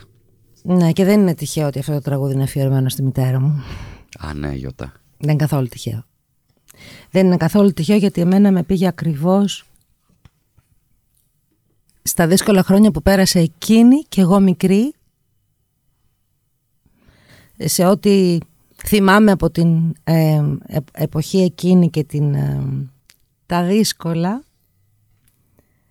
και Συγκινήσε τώρα. ήθελα που να μιλάς. το ήθελα να, να ξέρεις τελευταία παθαίνω κάτι υπάρχουν πάρα πολλά πράγματα δικά μου που τα λέω σε δικούς μου ανθρώπους τελευταία με έχει πιάσει ένα, μια τρέλα Εξομολογητική διάθεση. τι ναι, να, λες; να το ανοίξω πολύ Καλά δηλαδή να το κάνεις μάθουν όμως κι αυτό. άλλοι Καλά κάνεις. και αυτές είναι προσπάθειες να, να, το, να το ανοίξω, να μην το κρύβω για μένα. Αυτό το τραγούδι λες; Ε, Το ότι το αφιέρωσα στη μητέρα μου. Ανοιχτά. Γιατί Ανοιχτά. αδημιουργείται τώρα. Γιατί, θα σου πει ο άλλος. Οπότε είναι σαν να ανοίγω μια μικρή χαραμάδα να πω το γιατί. Όχι, Κάπως θα σε έτσι. ρωτήσω κάτι πιο πρακτικό. Είχες μιλήσει στον Νίκο, το Μωραήτη και εκείνος; Όχι. έγραψε ένα τραγούδι που ανταποκρίνεται στην επιθυμία σου αυτή ή έτυχε απλά αυτή η στίχη να συμπέσουν; Δεν έτυχε, αλλά δεν του είχα μιλήσει συγκεκριμένα. Είχαμε κάνει μια γενική κουβέντα. Και όσο γνωριζόμασταν με τον Νίκο, ερχόντουσαν τραγούδια και άλλα που είχαν μέσα τα κομμάτια του δεσίματός μας. Δηλαδή ο χρόνος που πέρασε για να φτιαχτεί ο δίσκος, έχοντας κάποια τραγούδια έτοιμα, αυτά που φτιάχτηκαν είναι τα πιο αγαπημένα μου με, με την έννοια ότι έχουν μέσα τους τη ζήμωση των τριών μας, τη γνωριμία μας. Έμαθα τον Νίκο, άρχισε να με μαθαίνει πού βάζω τα κόκκινά μου, πού λιώνω, πού είμαι ευαίσθητη, ε, πού δεν σηκώνω κουβέντα. Ναι, ναι, ναι, ναι, καταλαβαίνω. Ε, Ποια είναι η ματιά μου στη ζωή και η κοσμοθεωρία μου; Επίσης πολύ σημαντικό για τους δημιουργούς για να μου βάλουν στο στόμα λόγια που να πιστεύω και να μπορώ να πω. Αυτά λοιπόν είναι τραγούδια που ήρθαν μέσα από τις κουβέντες μας, από τη γνωριμία μας, από τα αστεία μας, από τις διαφωνίες μας. Υπάρχει περίπτωση Γιώτα να τραγουδάς έναν συγκεκριμένο στίχο και να είναι αλλού το μυαλό σου εκείνη την ώρα; Όχι. Θα το καταλάβεις. Το καταλάβει ο ακροατής, ε. Θα το καταλάβεις, ναι. Θα το καταλάβεις. Δεν μπορεί να συμβεί όμως, δεν είναι και τόσο κακό. Δηλαδή να αφαιρεθεί το μυαλό ενός ερμηνευτή. Όχι, μπορεί να συμβεί μόνο στη- στο σημείο που τραγουδάω και κάτι δεν ακούω καλά και ασχολούμαι με τον ηχολήπτη ε, λίγο αυτό, λίγο εκείνο για να έρθω να το βρω. Μόνο έτσι, όταν υπάρχει λόγος. Το να αφαιρεθώ για κανένα λόγο. Να, είδες όμως που έχει συμβεί, έστω και για ένα τεχνικό λόγο. Ναι, ναι, υ- υ- υπάρχει κάτι όμως που δεν το... μ, που με ενοχλεί και μα δεν με αφήνει, ας πούμε, να, Είναι ένα λάθος μάλλον να της συγκεντρωθώ. συναυλίας, θα το Ε, χαρακτηρίσεις. είναι- ακόμα δεν το έχουμε, μόνο, μόνο αυτό. Περίγραψε μου τότε όσο μπορείς το αίσθημα της πληρότητας που σε πιάνει όποτε τραγουδάς και αναφέρομαι σε αυτήν την δόνηση μεταξύ ερμηνευτή και κοινού. Όταν την πιάνεις αυτή τη δόνηση που υπάρχει. Θέλω να μου πεις να μου περιγράψεις με Πώς λίγα να το λόγια περιγράψω τώρα αυτό; όπως μπορείς. Αν σου έχει συμβεί σε κάποια συγκεκριμένη στιγμή. Ναι, έχει συμβεί. Με έχουν πιάσει και κλάματα κιόλας.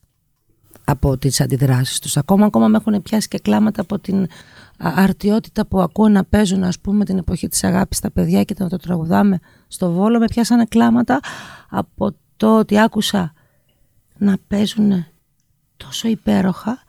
Άκουσα τη φωνή μου να μου λέει, να την ακούω κι εγώ και να βγαίνει. Είδα έναν κόσμο ακίνητο, με γλυκά πρόσωπα και μου πιάσα τα κλάματα. Δεν φοβάσαι να εκτεθεί στο κοινό, Γιώτα, ε; Ε, όχι, για αυτά που είναι ανθρώπινα, όχι. Δεν το επιζητώ. Δεν, δηλαδή, δεν, δεν υπάρχει λόγος. Αλλά αν είναι να συμβεί, συμβαίνει. Θα μπορούσε το κλάμα ένας παράγοντας συγκίνησης να χαλάσει μια συναυλία; Όχι. Αν είναι Ποτέ. αληθινό, όχι ποτέ. Γέλια σε έχουν πιάσει ποτέ την ώρα που Και τραγουδάς. χέλια με έχουν πιάσει. Εγώ παίζει κάτω τι. Για πες. Ήμουνα μικρή όμως. Πολύ παλιά έχει γίνει αυτό. Τώρα τελε- έχω σκοντάψει σε καλώδια και φτάσει και σε στιγμή Σε πολύ όλους έχεις ερμηνευτική. Αλλά σε στιγμή που είσαι στο, στο κέντρο και ξαφνικά κάτι σε, σε, σε κεντράρει, έχει μεγάλη πλάκα. Ε, έχω πέσει, έχω πατήσει λουλούδι και έχω πέσει. Σε σκηνή Δεν τα πάνω, ακούνε, ναι. παρουσία του κόσμου; Θέλεις να, σου- να σου το περιγράψω ακριβώς. Βεβαίως θέλω. Ναι, ναι, ναι. ναι. Λοιπόν, τραγουδάω την 8η μέρα ο Θεός. ναι. Ε. Είμαι γυρισμένη δεξιά και κάνω το, να- το ελεύθερο. Την 8η μέρα ο Θεός ζει. Και φτάνοντας το, το πιάνει και ο Αρχάγγελος. Και αρχίζει το καρσιλάμα στο μα για να μπει η ορχήστρα και στο ρυθμό. Κάνω να γυρίσω αριστερά και καλά ας πούμε. Και φε- πατάει το τακούνι ένα λουλουδάκι. Και όπως ε, λέω το μα κατευθείαν φαπ σκάω κάτω ορθή γωνία. Σταματάνε όλοι και όλα Και ακούγεται μια τραγική τύπησα να λέει αυτός που με μάτιασε να φύγει τώρα γιατί θα σηκωθώ. Και γελάει το μαγαζί και σηκώνομαι και μπαίνω στο ρεφρέν. Τι να κάνω; Εντάξει. Νομίζω, ε, μου έχει συμβεί επίσης να τραγουδάω κορώνα και να μου μπουν ε, κουνούπια στο στόμα. Αυτό είναι πιο Μου έχει, αστείο. συμβεί, μου έχει συμβεί να σας πω, να σας πω τώρα που τα θυμίζεις όλα. Στο έμετρο. Ε, άνοιξε, πέ- άνοιξε, όχι άνοιξε πέτρα, αλλά κάτι σαν μεγάλη κορώνα άρε, παιδί μου. ναι. Όπου μου ήρθε να φταριστώ. και δεν μπορούσα να το κρατήσω. Και το πνίξες. Όχι, παιδί μου, φταρνίστηκα. Μα δεν γινόταν. Δηλαδή πρέπει να κλείσω τη μύτη μου. Δεν, δεν, δεν προλάβατε να χτύπησε ακαριέα. Δεν πρόλαβα να Σκέψου τώρα αντιδράσω. να είχα έρθει εγώ σε. Πρόλαβα μόνο να κάνω αυτό. Να είχα έρθει ως ανταποκριτής της βραδιάς και να το είχα δει αυτό. Θα, Ναι. είχα, θα το είχα σχολιάσει. Θα ως είχα το πιο καταστραφεί. χιουμοριστικό. Όχι. Θα το σχολίασα ω ό,τι πιο χιουμοριστικό έχω δει σε ελληνική συναυλία. ναι, έχουν συμβεί διάφορα Φοβερό. τέτοια. Νομίζω σε όλους μας έχουν συμβεί. Ε, ναι, δεν αλίμονο. γίνεται. ρε, εσύ, ναι, εννοείται. Ειδικά όταν, όταν κάποιος δουλεύει τόσο πολύ όσο δούλευες εσύ μέχρι πρώτη και προ-κορονοϊού, ας πούμε. Είσαι πάντα στις μουσικές σκηνές τα τελευταία χρόνια, σε Ναι, σχήματα προ- και σε σκηνές. Προσπαθώ να είμαι στο δρόμο συνέχεια. Ζεις καλά από το τραγούδι πλέον, Γιώτα; Δεν αναφέρομαι τώρα, έτσι; Το καλά, Που τι ειδού- φάει καλά. Είναι πολύ Όχι, εννοώ υποκειμενικό. άνετα και αξιοπρεπώς. Δεν εννοώ πλούσια. Μέχρι στιγμής τα, τα καταφέρνω να ζω. Να καλύπτεις ανάγκες σου εννοείς. Αξιοπρεπώς. Από εδώ και πέρα δεν ξέρω πώς θα εξελιχθούν τα πράγματα, η αλήθεια είναι. Για όλους μας, όχι μόνο για μένα. Ναι. Αυτό. Είναι ευλογία αυτό. Το να κάνεις αυτό που σε, ε, σου δίνει χαρά και να μπορείς να ζεις από αυτό είναι τεράστια ευλογία και δεν υπάρχει κανένα περιθώριο και καμία δικαιολογία γκρίνιας για αυτό. Εντάξει, η γκρίνια είναι για τα επιμέρους που δεν έρχονται, που κολλάνε, που αυτό που θες να κάνεις. Εντάξει, υπάρχει. Αλλά αυτό είναι μεγάλη ευλογία. Γιώτα, έχεις κάνει σπουδές μουσικές, έχεις σπουδάσει κάτι ή είσαι Ναι. τελείως αυτοδιδακτή; Όχι. Ξεκίνησα αυτοδιδακτή και με, από ένα πρόβλημα του, του, του λαιμού μου και από μια μ, πώς να το πω, επιθετική συμπεριφορά συναδέλφου μουσικού ε, κονόμησα δύο παχύνσεις ωραιότατες στις ε, χορδές μου και έχασα πέντε νότες πρέπει να είχα ε, και έχασα την έκτασή μου, τη χρειά μου ε, άρχισα να χάνω τα πάντα Πότε αυτό, Γιώτα; αυτό το 96, 95, 96, 97 κάπου εκεί. Δεν θέλω να μου κατονομάσεις, αλλά. Όχι, δεν είναι. Όχι, τι σημαίνει επιθετική συμπεριφορά συναδέλφου. Θα σου πω. Δουλεύαμε σε έναν χώρο με λαϊκής μουσικής. Ε, ο συγκεκριμένος ε, μουσικός για λόγους που δεν καταλάβαινα ποτέ έπαιζε ας πούμε την εισαγωγή ωραιότατα ας υποθέσουμε μια ένταση για να καταλάβεις στο 5 volume Ναι, και μόλις έμπαινα εγώ να τραγουδήσω έπαιζε πάνω μου στο 7 μάλιστα. Άρα λοιπόν εγώ προσπαθούσα αντανακλαστικά να φωνάξω για να με ακούσουν οι άνθρωποι και να δικαιολογήσω και την παρουσία μου εκεί πέρα, να ακούσουν τι λέω, γιατί ήθελα να ακούν τι λέω. Ε, και καταστράφηκα φυσικά. Άρα μου περιγράψεις. Και πήγα στη δασκάλα, την κυρία Άννα Διαμαντοπούλου. Ε, Αξίζει να στην πω αυτή την ιστορία με την, Α- με την κυρία Βεβαίως Άννα. και είναι και σπουδαία Με η το Άννα που μπήκα, Διαμαντοπούλου, βέβαια. η, η πιο σπουδαία μας δασκάλα, να είναι καλά η δασκάλα μου. Ε, μου έχει αλλάξει τη ζωή, με έχει, μου έχει αλλάξει πραγματικά τη ζωή. Και πάω λοιπόν και μου λέει: Τι συμβαίνει, κορίτσι μου, με σένα; Τη λέω: Δασκάλα, έχω αυτό το πρόβλημα. Με στέλνει στο γιατρό να έχει εικόνα. Και πώς σου συνέβη αυτό, της λέω ακριβώς τι συμβαίνει με τη συνθήκη αυτή και μου λέει το εξής απλό. Μου λέει: Ωραία. Θα πας την Παρασκευή στη δουλειά και θα, την ώρα που θα παίζει πάνω στη φωνή σου, εσύ αντί να ανεβάζεις ένταση, θα κατεβάζεις και θα ψιθυρίζεις. Της λέω: Δασκάλα, δεν θα με ακούνε, μου λέει: Αυτό είναι το ζητούμενο. Δεν θα αφήσεις τη φωνή σου εκεί μέσα, γιατί εκείνος μπορεί να αλλάξει χορδά στο όργανο του, εσύ δεν μπορείς, αγάπη μου. Όταν λοιπόν σε καπελώνουν, εσύ θα μειώνεις την έντασή σου. Τι θα συμβεί, της λέω, θα δεις, μου λέει. Και αποφασίζεις να το Πάω στο- εφαρμόσεις. Φυσικά. Βέβαια. Ε, άνευ όρων πάνω στην καθοδήγηση της. Δεν, δεν υπάρχει. Όταν διαλέγεις μια δασκάλα, δεν, μετά δεν έχει νόημα να την αμφισβητείς. Τότε γιατί τη διαλέγεις. Έτσι. Λοιπόν, πάω στο μαγαζί. Πρώτο τραγούδι, δεύτερο τραγούδι, κάνω ό,τι μου λέει. Τρίτο τραγούδι, τέταρτο τραγούδι. Βγαίνει από μέσα ο υπεύθυνος. Μοιράζει μερικά καντήλια. Πάει στον ηχολήπτη γιατί δεν ακούω τη γιώτα. Να ακούω τόσους μήνες. Τι συμβαίνει. Με καλεί στο γραφείο Του λέω ακριβώς αυτό. Του λέω: Κοίταξε, δεν μπορώ να την αφήσω εδώ τη φωνή μου για εσάς. Τι θέλω και για αλλού. Ε, βέβαια. Από τη στιγμή που συμβαίνει αυτό και το έχω κάνει θέμα και δεν μπορεί να. αυτό, Κατάλαβα ότι δεν γίνεται να αλλάξει. Ε, και προφυλάσσω τον εαυτό μου. Και είδα το διορθώθηκαν όλα. Ήταν ένα είδος bullying λοιπόν που σου γινόταν, καθαρά έτσι. Μιας απρο... α- άνευ λόγου συμπεριφοράς. Ε, Ε, Όμως όταν ε, δεν, νομίζω σου κάνει ότι είχε, κακό. Δεν νομίζω ότι είχε Κακή στο πρόθεση. πρόσωπό μου. Ίσως να ήταν μια δική του ματιά. Δεν ξέρω τι να πω, δεν ξέρω. Έτσι λοιπόν μπήκα στο, στο 2. Έτσι μέσω σε απο, αποκατέστησε τη φωνή μου, εξαφανίστηκαν οι παχύνσεις μετά από ένα-δύο μήνες ασκήσεων και όλα αυτά και μπήκα ξαφνικά σιγά σιγά και είπα μα εγώ το θέλω αυτό και άρχισα να κάνω τα υποχρεωτικά μαθήματα, τη θεωρία, σολφές, αρμονίες, όλα αυτά και πήρα το να πάρεις πτυχίο μια μου. άλλη κατάρτιση, ας Και πούμε, πήρα πιο το θεωρητική. πτυχίο μου, ναι. Διδασκαλίας. Μάλιστα. Οργανογνωσία και όλα τα. Είσαι φιλοπερίεργος άνθρωπος. Ναι, πολύ. Πολύ όμως. Πολύ. Α, θυμάμαι από παιδί. Ε, όταν ε, είχαμε παρέα στο σπίτι ε, ανθρώπους, φίλους και Επισκέπτες. συζητάγανε, ξέρεις πώς συζητάνε, τρεις-τρεις, δύο-δυο. οι Πηγαδάκια. γυναίκες- οι- Πηγαδάκια και αυτά. Με θυμάμαι πάντα να περνάω από όλες τις παρέες και όπου ήταν το πιο άγνωστο αντικείμενο που συζητούσαν, ξέρω εγώ, για βαπόρια. Δεν ξέρω, για ε, οτιδήποτε ας πούμε. Για άστρα. Καθόμουν εκεί να ακούσω. Ακόμα το κάνω. Ακόμα το κάνω. Κινείσαι γιώτα βάση ενός ανικανοποίητου. Και εδώ αναφέρομαι στα πάντα. Στη ζωή την ίδια, στις φιλίες, στους έρωτες, στην αναζήτηση του τραγουδιού. Τι εννοείς ανικανοποίητο; Ίσως Για να καταλάβω μπορείς τι να με το ρωτάς. δεχτείς και σαν μια επέκταση της προηγούμενης ερώτησης με, το, με τη φιλοπεριέργεια. Α, Ε, αν ένα στοιχείο του, αν- του ανικανοποίητου με τη, θετι, με τη θετικότατη πλευρά του υπάρχει σε όλα τα άλλα στη ζωή σου. Σου ξαναλέω, από τις φιλίες και τους έρωτες μέχρι το τραγούδι. le- let me rephrase. να σου πω δηλαδή α- αυτό που καταλαβαίνω εγώ. Ναι. Ε, υπάρχει περπατησιά, βήμα και δεν υπάρχει σταματημός. Υπάρχει αναζήτηση, υπάρχει δίψα σε όλα τα επίπεδα. Αν αυτό χαρακτηρίζεται ανικανοποιητό... Είναι νομίζω. Οκ. Για μένα δεν είναι. Ακόμα είμαι, ε, νιώθω μικρή, ο- δηλαδή νιώθω 15 χρονών, ενθουσιάζομαι με τον ίδιο τρόπο με ένα τραγούδι, με ένα μουσικό που παίζει κάτι και μου, αν- με μαγεύει, ε, με ένα δάκρυ, ε, με κάτι που θα μου πεις εσύ που δεν το ξέρω, ε, για αυτά τα καλώδια, ε, τα πάντα. Ναι. Όταν είμαι ισορροπημένη και δεν έχει πέσει κάτι πάνω μου, ας πούμε, να προσπαθώ να... Είμαι ακόμα έτσι. Άρα λοιπόν δεν βλέπω το λόγο γιατί να σταματήσω να ψάχνω τραγούδια, τρόπους, μουσικές, φίλους και καινούργιες εμπειρίες, έρωτες. Δεν σταματώ. Δεν- το θεωρώ πορεία. Πορεία. Πώς να το χαρακτηρίσω αυτό αν ικανοποιητό, δηλαδή τι; Θα σου πω εγώ Ας να σου το πούμε, εξηγήσω πω, ε, δεν καλύτερα. θέλω να γνωρίσω άλλους φίλους γιατί έχω ήδη αρκετούς.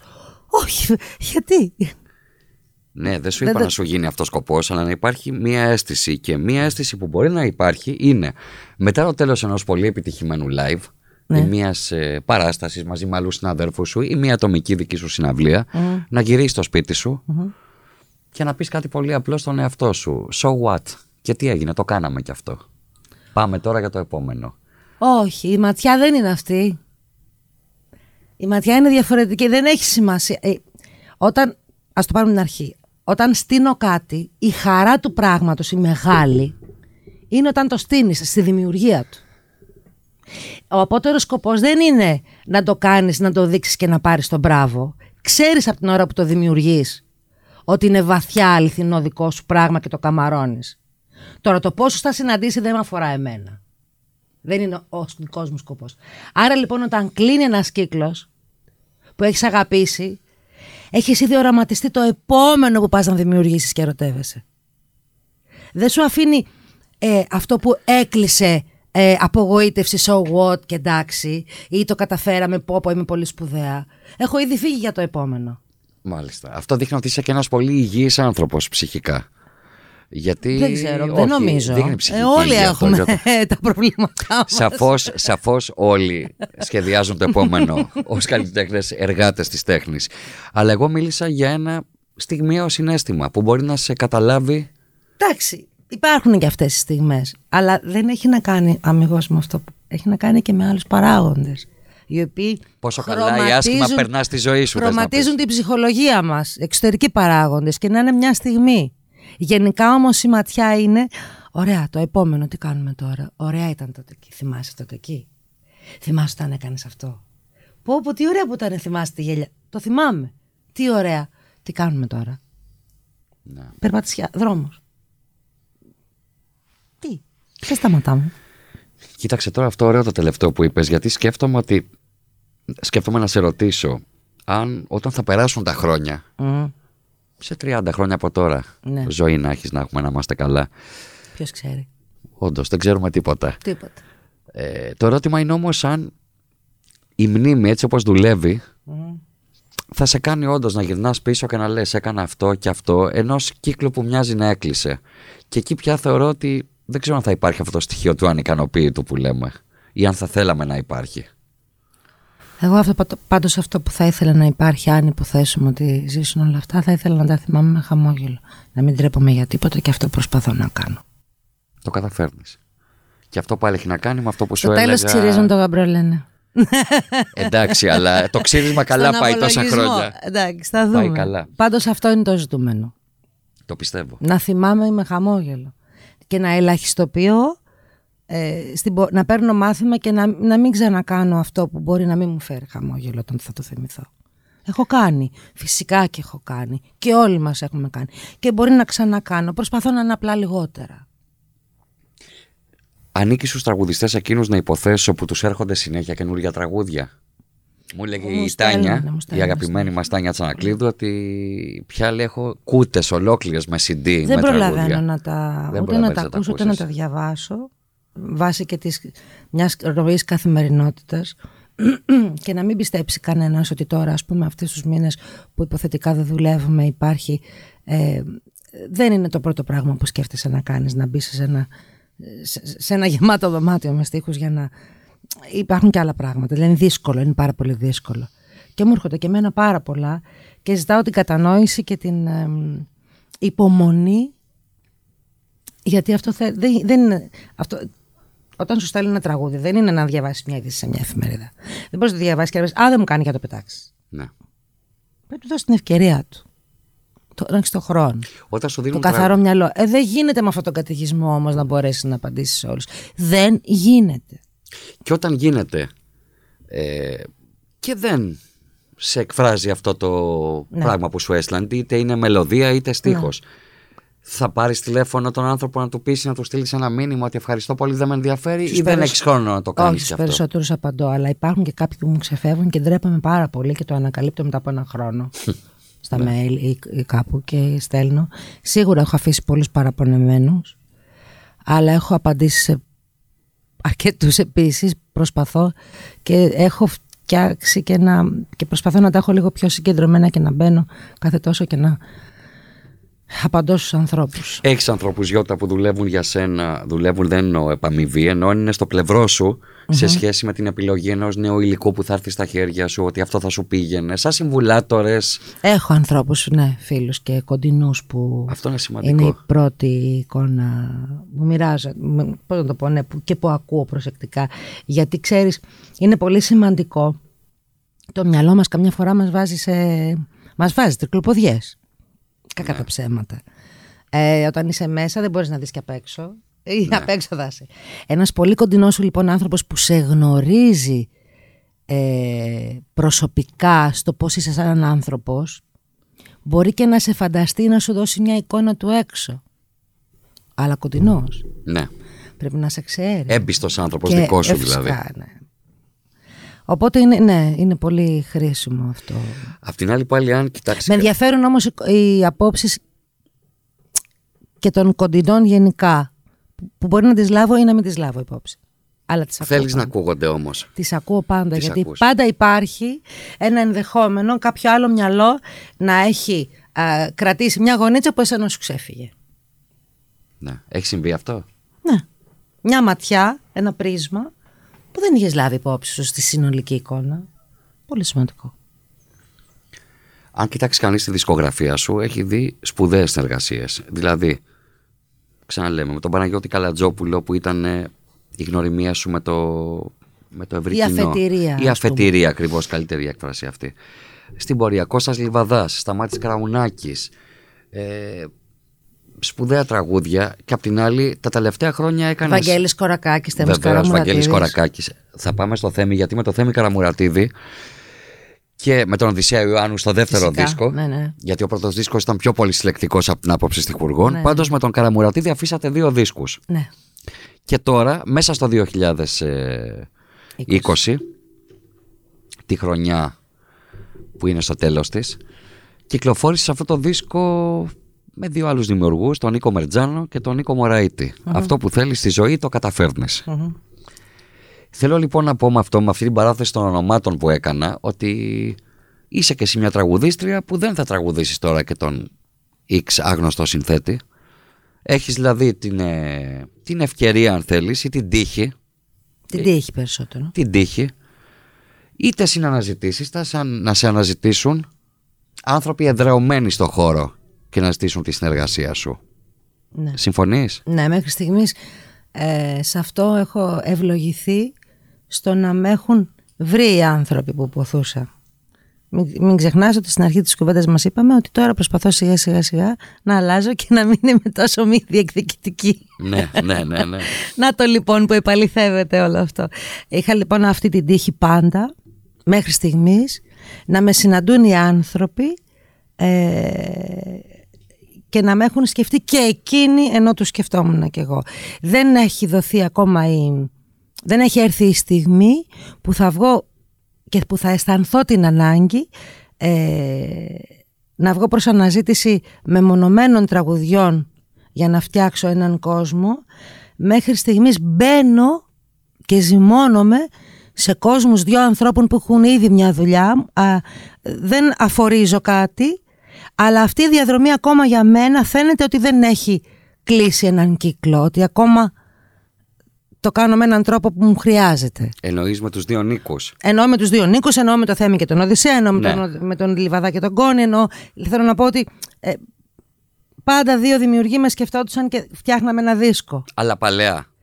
Ναι, ας πούμε με έναν τρόπο. Δεν έχει ακόμα έρθει η στιγμή να, να, να συλλέξω από μόνη μου μονά τραγούδια, που φυσικά και θα το κάνω, αλλά δεν έχει τύχει ακόμα. Και εμένα μου αρέσει αυτή η συνθήκη που περιέγραψες πριν. Το ότι δύο δημιουργοί, τραγουδάς τραγούδια δύο δημιουργών. Και για μένα έχει μια εγωιτεία. Γι' αυτό και μίλησα για το φτιάχνει άλλα μια- παλαιά. Και φτιάχνει μια οικογένεια.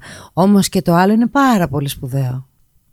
Το να α, βρεις, ε, ε, να δανειστείς ε, κόσμους και να τους ενώσεις. Ξέρεις τι γίνεται Βραγιώτα όμως υπάρχει ένα θέμα ταυτότητας μέσα στην ε, τόση υπερπληροφόρηση, υπερπληροφόρηση που σχολίασες και εσύ πριν είναι πολύ δύσκολο Είναι. για έναν καλλιτέχνη να κάνει ένα δίσκο με εγώ σου λέω όχι 18 που κάποτε έβγαιναν δίσκοι με 18 τραγούδια να πούμε με 9-10 τραγούδια αν αυτά τα τραγούδια δεν είναι όπως εδώ ή στους δίσκους του Θέμη με τον ε, του Καραμουρατίδη Ναι, με τον, ε, αν δεν είναι τραγούδια που είναι δύο τον δημιουργών, ώστε να ξέρεις ότι η τραγουδίστρια αυτή τραγούδισε Μερτζάνο και Μωραήτη, η Καραμουρατίδη, η Ιωάννου.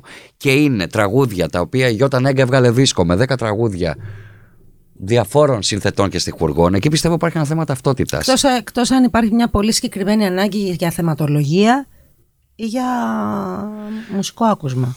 Και πάλι, εγώ έχω Ναι, την δεν είναι αστασία εύκολο. μου. Είναι Δεν πάρα πολύ εύκολο, δύσκολο. Γιώτα. Θα πρέπει να βρεθεί το μαγικό ραβδί που όλα αυτά θα τα κάνει φαγητό. Ενιαίο. Δηλαδή όλα τα συστατικά αυτά. Σαφώς και είναι. Είναι μια τεράστια πρόκληση και είναι και πάρα πολύ δύσκολο, ειδικά τώρα. Έχεις απόλυτο δίκιο. Εγώ όταν έλαβα αυτό το δίσκο στα χέρια μου, ξαναλέω το αυτό που θέλεις στη ζωή το καταφέρνεις. Ναι. Ε, Πώς φαίνεται ο τίτλος; είναι δεικτικός. Εγώ μου βγάζει μια δεικτικότητα, αλλά δεν το λέω αρνητικά. Σαν να, εννοείς; λες, σαν να λες τον άλλον πρέπει να το κάνεις αυτό γιατί θα τα καταφέρεις. Έχει ένα συμβουλευτικό αν θέλεις ε, παράγοντα που εμένα μου άρεσε. Γιατί σε περίοδο... Έχει ένα συμπέρασμα και δίνει και ένα μήνυμα μην παρατήσετε από τα όνειρά σας, ρε γαμώτο. Ένα Αυτό τέτοιο είναι. πράγμα, αυτό λέω, είναι μια παρακίνηση. Μια παρακίνηση. Μια παρακίνηση. Αλλά και Με εμένα- θετικό. Ναι, γι' αυτό μίλησα με έναν τρόπο δεικτικό αλλά όχι αρνητικό. Μμ, ωραία. Και εμένα όμως μου άρεσε το περιεχόμενο λοιπόν. Χαίρομαι πάρα πολύ γι' αυτό. Ε, Και θεωρώ, πρέπει να το πούμε και αυτό, ότι είναι ένας δίσκος που βγήκε μέσα στον κορονοϊό, ακριβώς λίγο πριν την, ε, ε, Καραντίνα. την καραντίνα, την επιβολή της καραντίνας, όπου μάλλον δεν είχε τη μοίρα που θα του άξιζε. Ε, η, στρα... η προσοχή ήταν ε, στραμμένη όλων μας ε, Γιατί ποιος από το Σε Φλεβάρι σοβαρά Μάρτι και πράγματα. μετά να. Μπρε, και αυτό σοβαρό είναι, μα ξέρω το λες σε- χιουμοριστικά. ε, ναι, φυσικά και είναι σοβαρό. Ε, ναι, Σε μάλλον πιο βι- ζητήματα ζωτικής σημασίας, θα λέγαμε. ίσως ναι και που, και που ήρθαν και ξαφνικά στη ζωή μας με ένα σοκ, γιατί ήμασταν σε σοκ έτσι κι αλλιώς.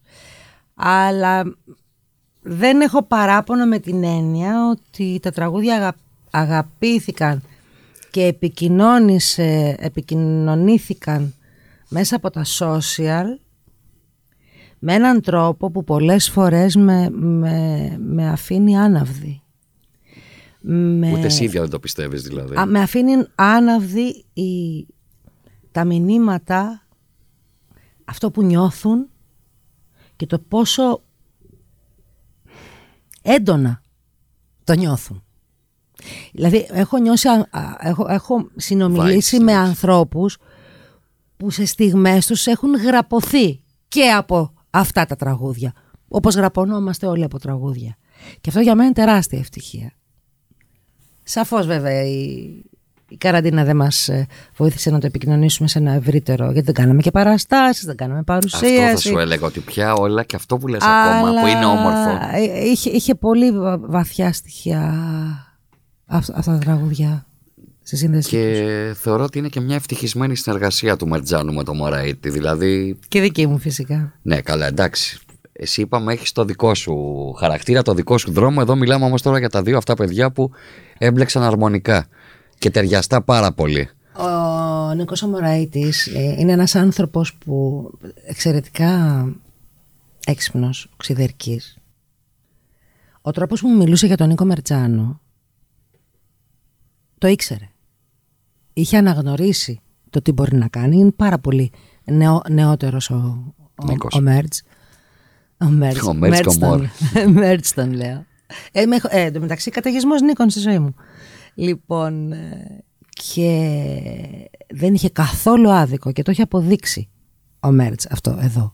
Στο πώς μπορεί να ε, πάρει στίχους του Νίκου από ερωτικούς μέχρι κοινωνικούς, από καταγγελτικούς Ναι. μέχρι βαθιά εσωτερικούς και να τους ντύσει με έναν τρόπο που εγώ μπορώ να τους υπηρετήσω. Αυτό έχει συμβεί με, αυτ, με αυτούς τους δυο και τους ευχαριστώ από καρδιάς και που μ' άφησαν να διαλέξω τον τίτλο. Α, είναι δική σου έμπνευση Είναι ο τίτλος. υπότες. Ναι, ναι, είναι Διαλέξαμε, όλοι, στίχος από το... ναι. διαλέξαμε όλοι τρεις, από τρεις πιθανούς τίτλους, τους βάλαμε κάτω, ξεχωρίσαμε τους τρεις και οι τρεις. Και έγινε κλήρωση, μη μου πεις. Όχι, και Α, είπανε τώρα ας αποφασίσει το κορίτσι της παρέας. Γιατί είναι ιππότες. Και αποφάσισα εγώ. Αυτό ήταν βέβαια δι- από τους δικούς μου που, που είχε μπει μέσα. οκ, δηλαδή εγώ το είχα κατάλαβα. διαλέξει. Κατάλαβα. Αλλά πραγματικά το Είδες πιστεύω όμως τι βαθιά είπες, αυτό. μίλησες για την επαφή που ήδη δημιουργήθηκε μεταξύ του κοινού και αυτών των νέων τραγουδιών μέσα από το διαδίκτυο όμως. Ναι.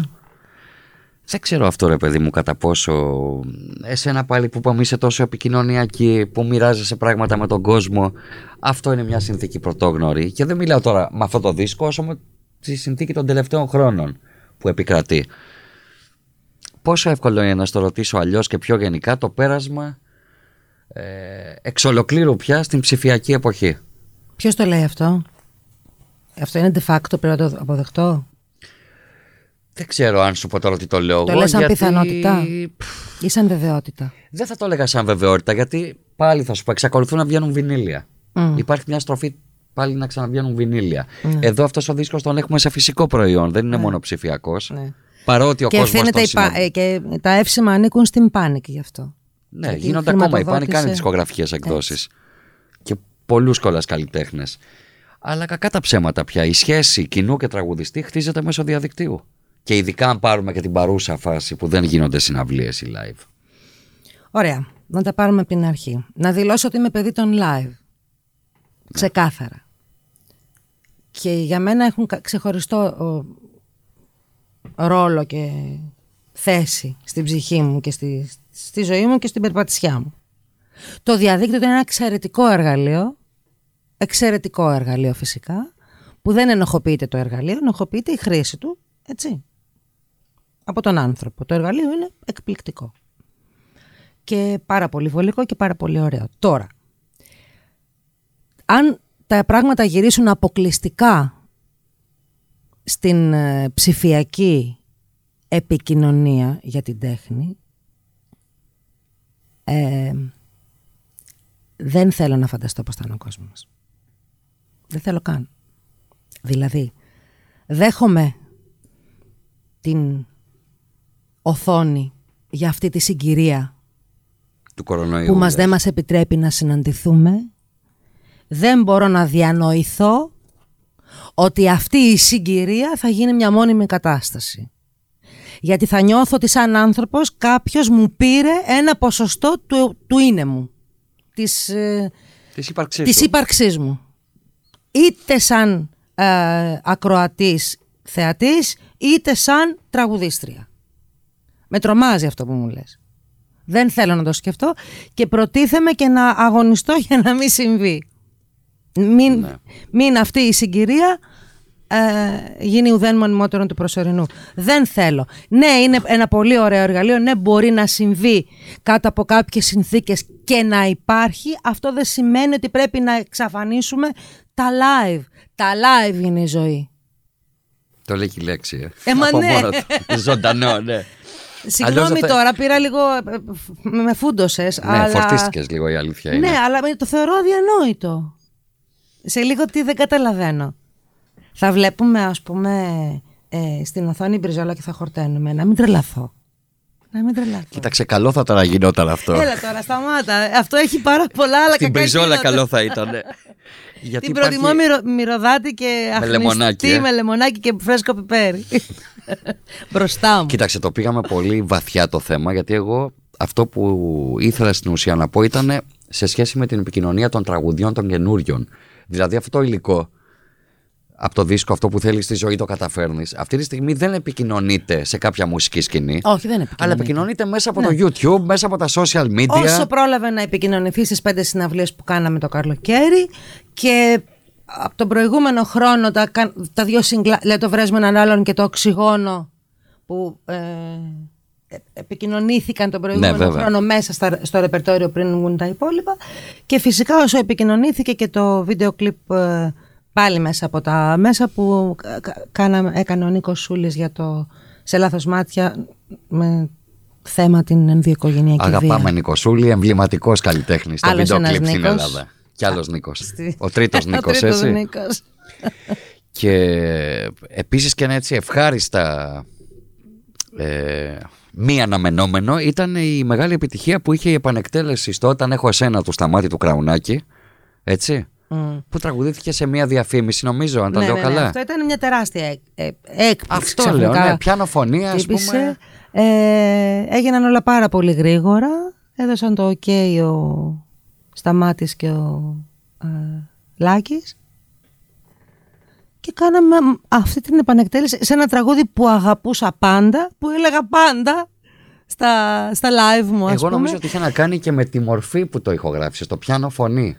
Αν ήταν με μια μεγάλη ορχήστρα, δεν ξέρω κατά πόσο θα νομίζω ότι έστεκε είναι- αυτό. ναι, ήτανε πιο- Αλλά αυτή η λιτότητα Ναι. ανέδειξε και την ερμηνεία σου, τη νέα προσέγγιση στο τραγούδι. Ναι, το λατρεύω αυτό το τραγούδι, το αγαπώ και αισθάνομαι ότι ε, μια νεράιδα ήρθε και ε, μου χάρισε και μια αποτύπωση με τη φωνή μου για αυτό το αγαπημένο μου τραγούδι του Σταμάτη και του Λάκη.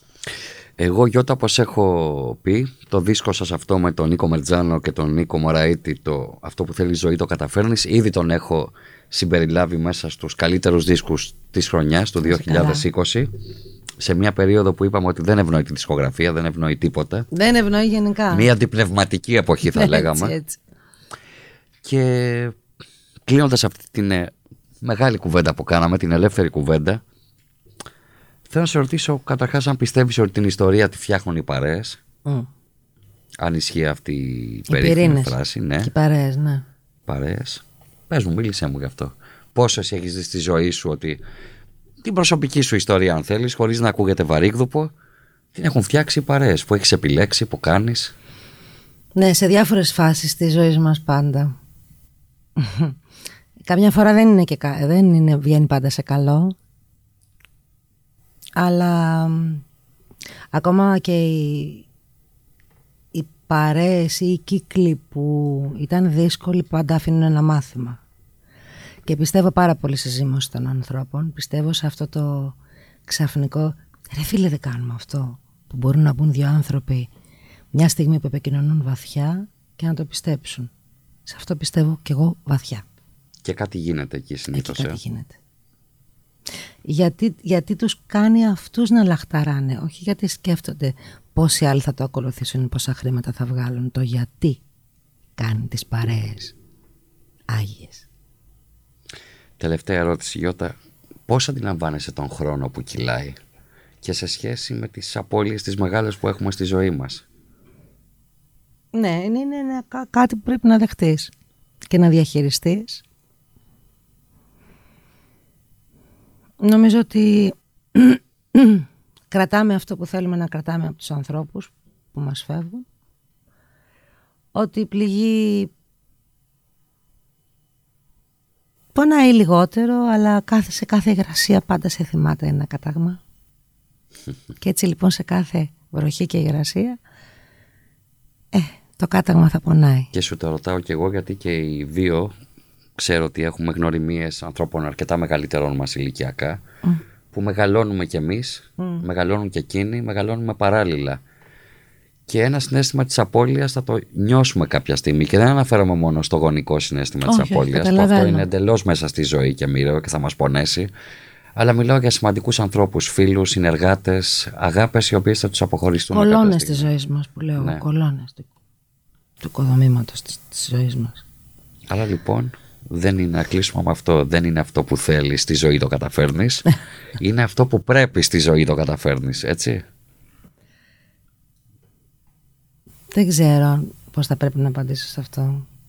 Το Μα... είπες πριν. Ότι το πρέπει. Όχι, δεν μιλάω γενικά τα πρέπει. Το πρέπει σε σχέση με την απώλεια. Ότι πρέπει να το ξεπεράσουμε αυτό. Πρέπει ναι, να ξεπεραστεί, ότι... να το ξεπερνάει ο άνθρωπος. Με, με την ίδια διαχείριση που ναι, και ένα χτύπημα μετά από χρόνια θα σε θυμηθεί σε μια εγγρασία.